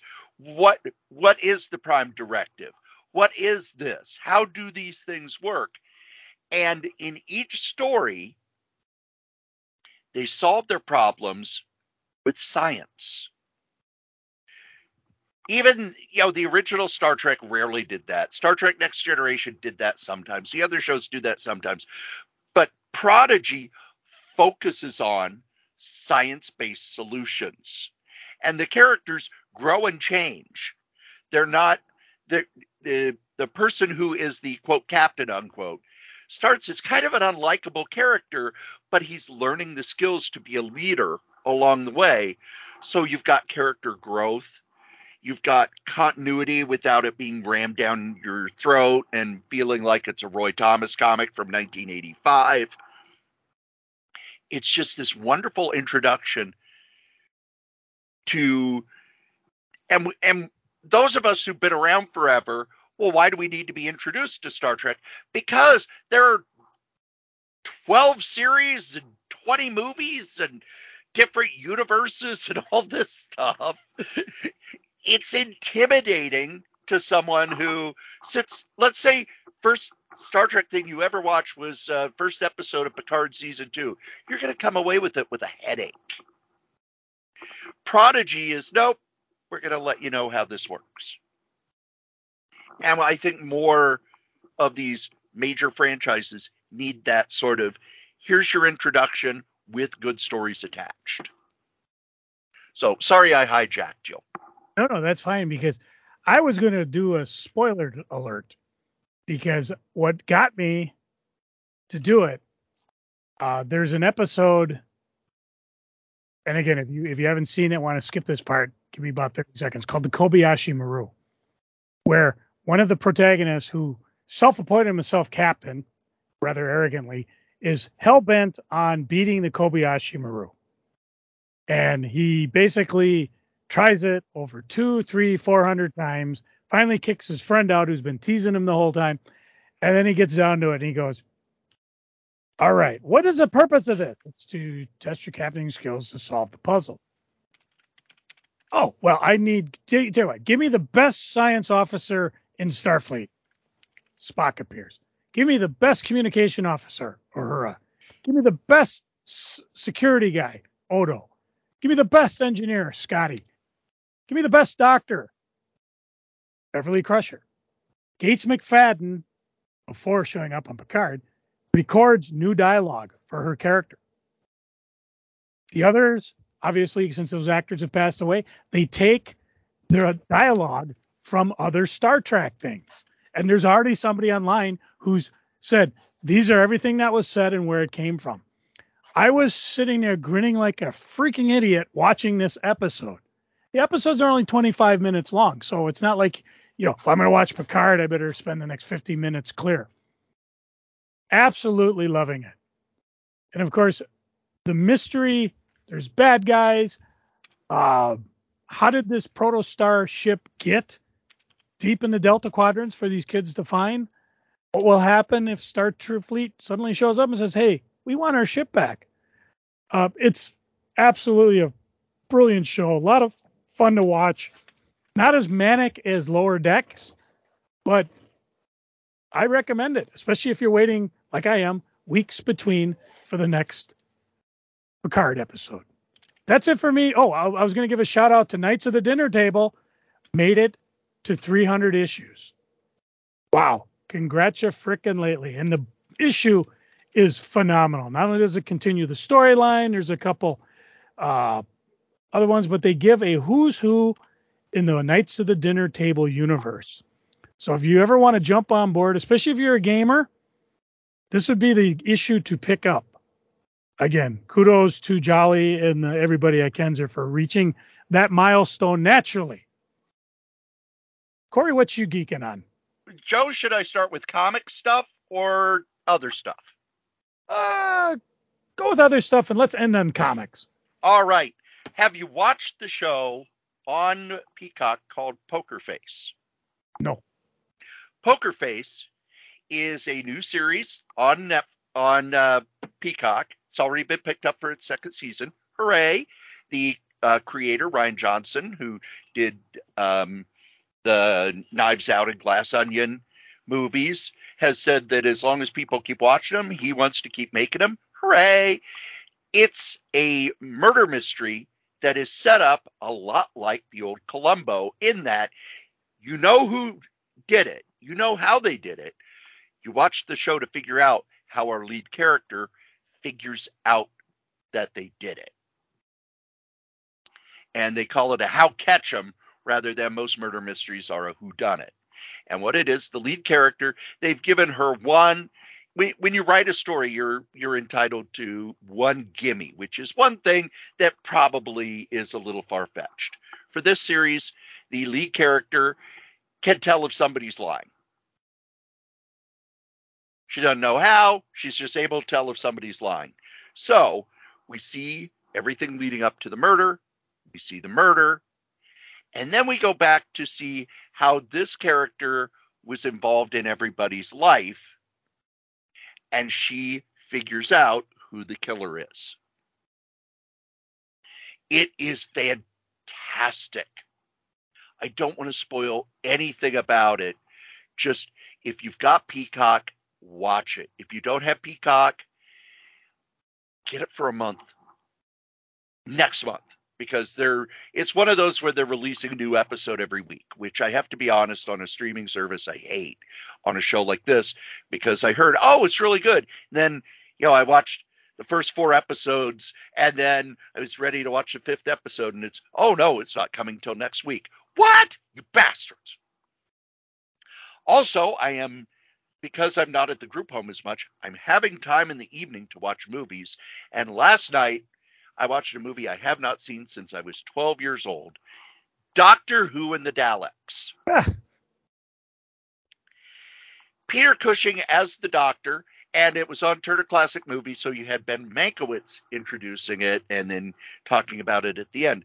Joe, did you know they asked Peter Cushing to be the second Doctor? I did not. They asked him to be the fourth Doctor. Hmm. And both times he had to turn it down because he had too many movies scheduled. Matter of fact, the reason he was not the fourth Doctor was a little movie called Star Wars. Hmm. Now, at the time it came out, it was um, 1966. They had not really gone into the fact that the Doctor was an alien because if you watch the real early episodes, uh, his companion always calls him grandfather. In the movie, he's very much a typical um, kind of absent-minded scientist who tinkers around, and he's built a TARDIS. They, of course, don't explain why it looks like a police box. And they travel to the future. We find out in the second movie that it's not the future, it's a separate planet. But there are continuity errors all over the place. I had to kind of take my brain out and put it aside because of all the continuity errors there are in it. So it's nope, alternate universe. Except there's one there's I only have one freaking about it, and that is when uh, they've escaped the Daleks and they're with the other group of life forms on the planet the doctor is trying to talk them into ha- killing all the Daleks. Doctor Who does not ever talk people into killing things. I'm like, no, the doctor wouldn't do that. Different universe. Uh, Peter Cushing was really good. The companions were were very good. The little girl who traveled with them was a bit annoying because you know the children. Eh. But overall, it looked like it was filmed on some of Hammer Studios sets. The Daleks looked really good. This was the first time anybody'd seen the Daleks in color. And it was just fun. And it reminded me why when I saw it at 12 years old, I was just, I got to have more Doctor Who. I got to have more Doctor Who. I got to have more Doctor Who. And then Marvel started printing the Doctor Who in Marvel Premiere. And I'm like, this isn't the same. Comic wise, box day. Say, I actually have it on DVD right behind oh, me. Oh, cool. Oh, and there was a uh, I read when they did a comic adaptation because I believe wasn't it Dell did the did a Yep. comic adaptation. Yep. They reprinted it in one of the Doctor Who magazines. I think issue 12. So I've actually read about the story. I haven't seen it. Now I have. Oh, it's it's fun. Yeah. I think Thursday night I'm going to watch the sequel, which is Doctor Who Armageddon 2150. Hmm. Because they showed them back to back on Turner Classic Movies. Comic wise, Box Day showed up on Sunday, which is weird because they put it in the mail on Tuesday. And I got this, you know, you get the email and it said, Your box is going to be there Thursday. And then Thursday, it, you know, it's, it's going to be there by seven o'clock. Seven o'clock, it's not there. Friday morning, your box is somewhere. Until Sunday, when I got a message, your box is out for delivery. so for three days, it went into an alternate universe and then came back. First thing I read was Comic Book Creator, which is a TwoMorrows magazine, because it is a long interview with my favorite writer, Don McGregor. Wonderful, wonderful interview. You it's not just informational, but you get a sense of Don's really infectious love for writing and he, how he he's so passionate about the characters he creates. He tells some of the stories he's told a number of other times. So, you know, he's got kind of if you do a lot of interviews, you kind of have your stock stories. So he's got some of the stock stories, but the interviewer knows him well enough to get past that. And then the other, the last thing I am geeking on, I'm actually going to read out loud to you, Joe. Ooh, story time. This is from the Facebook page of Michael J. Vassallo, Doc V, the expert on Timely Atlas comics.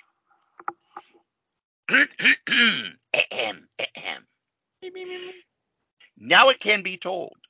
Okay, I've hinted about this for several weeks, and it seems the cat is out of the bag, and I wasn't even told it was.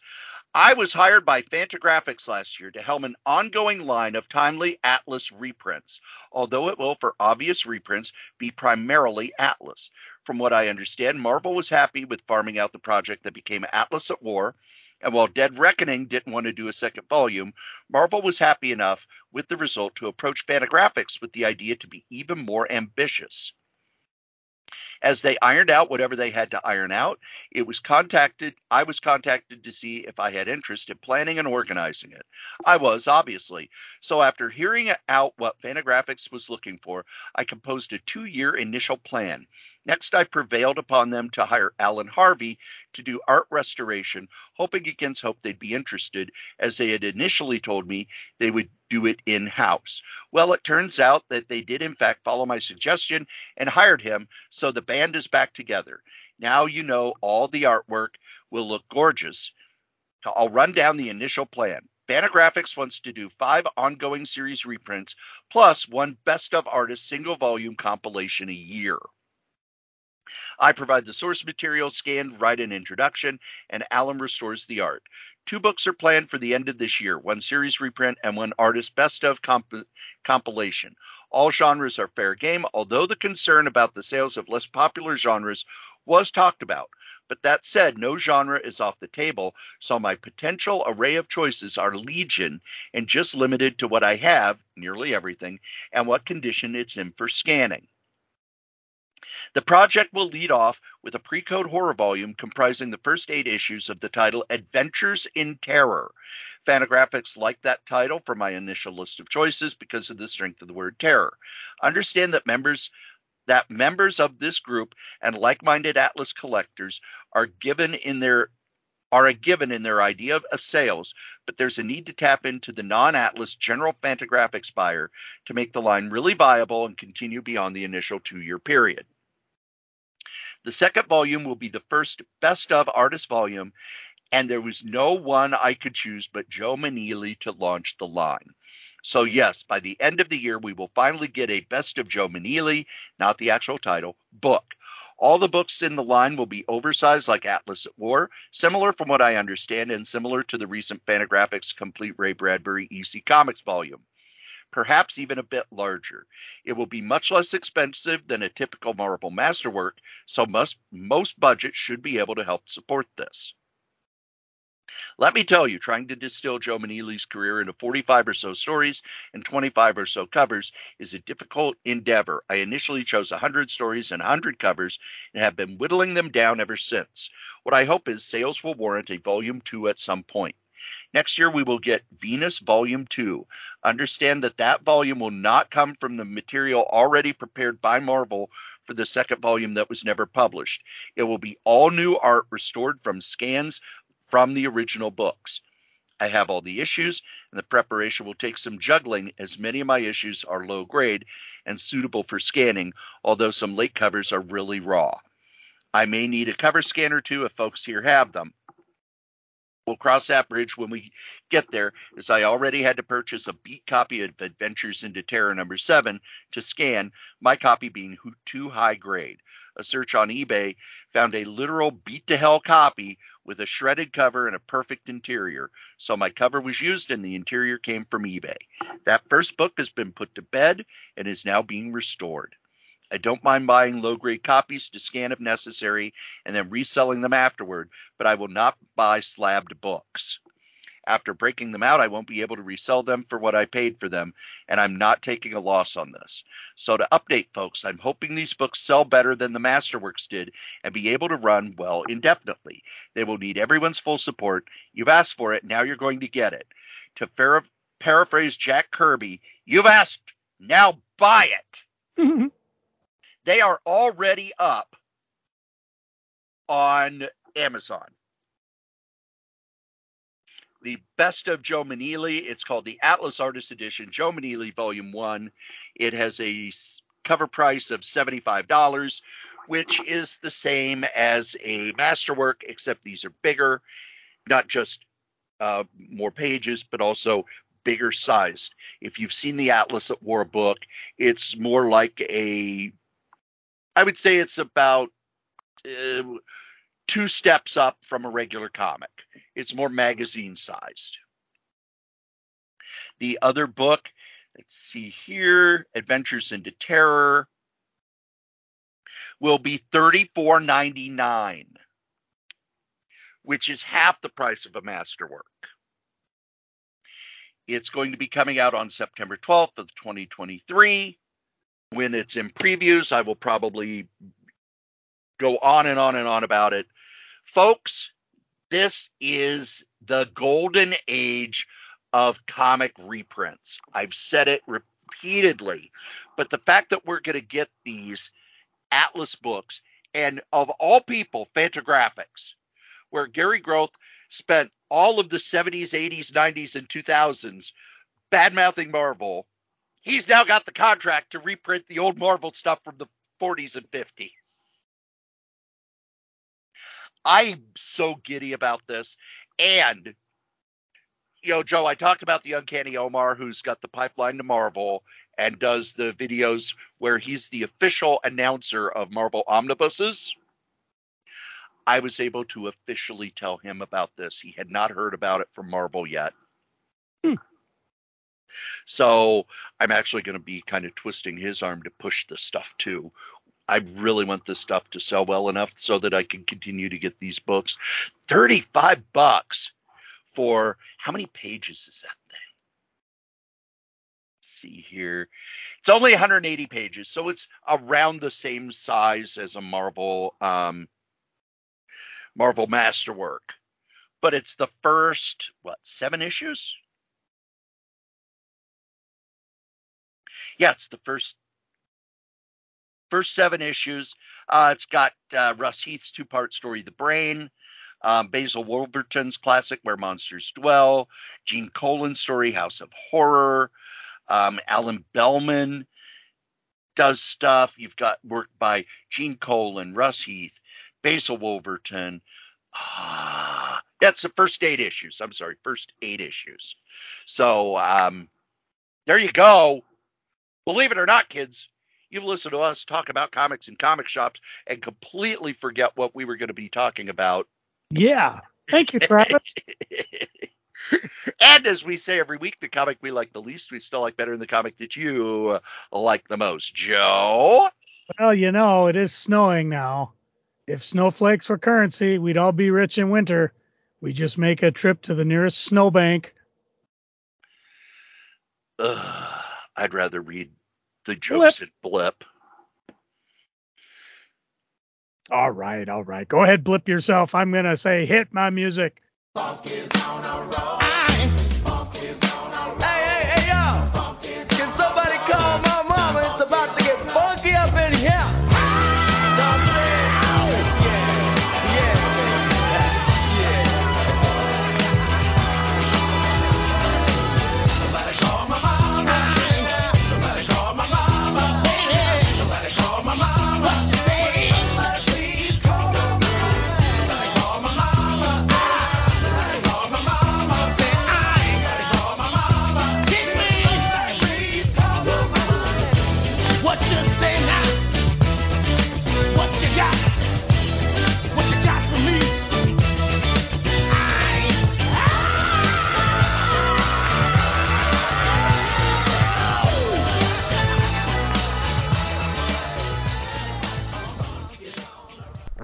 on, bitches!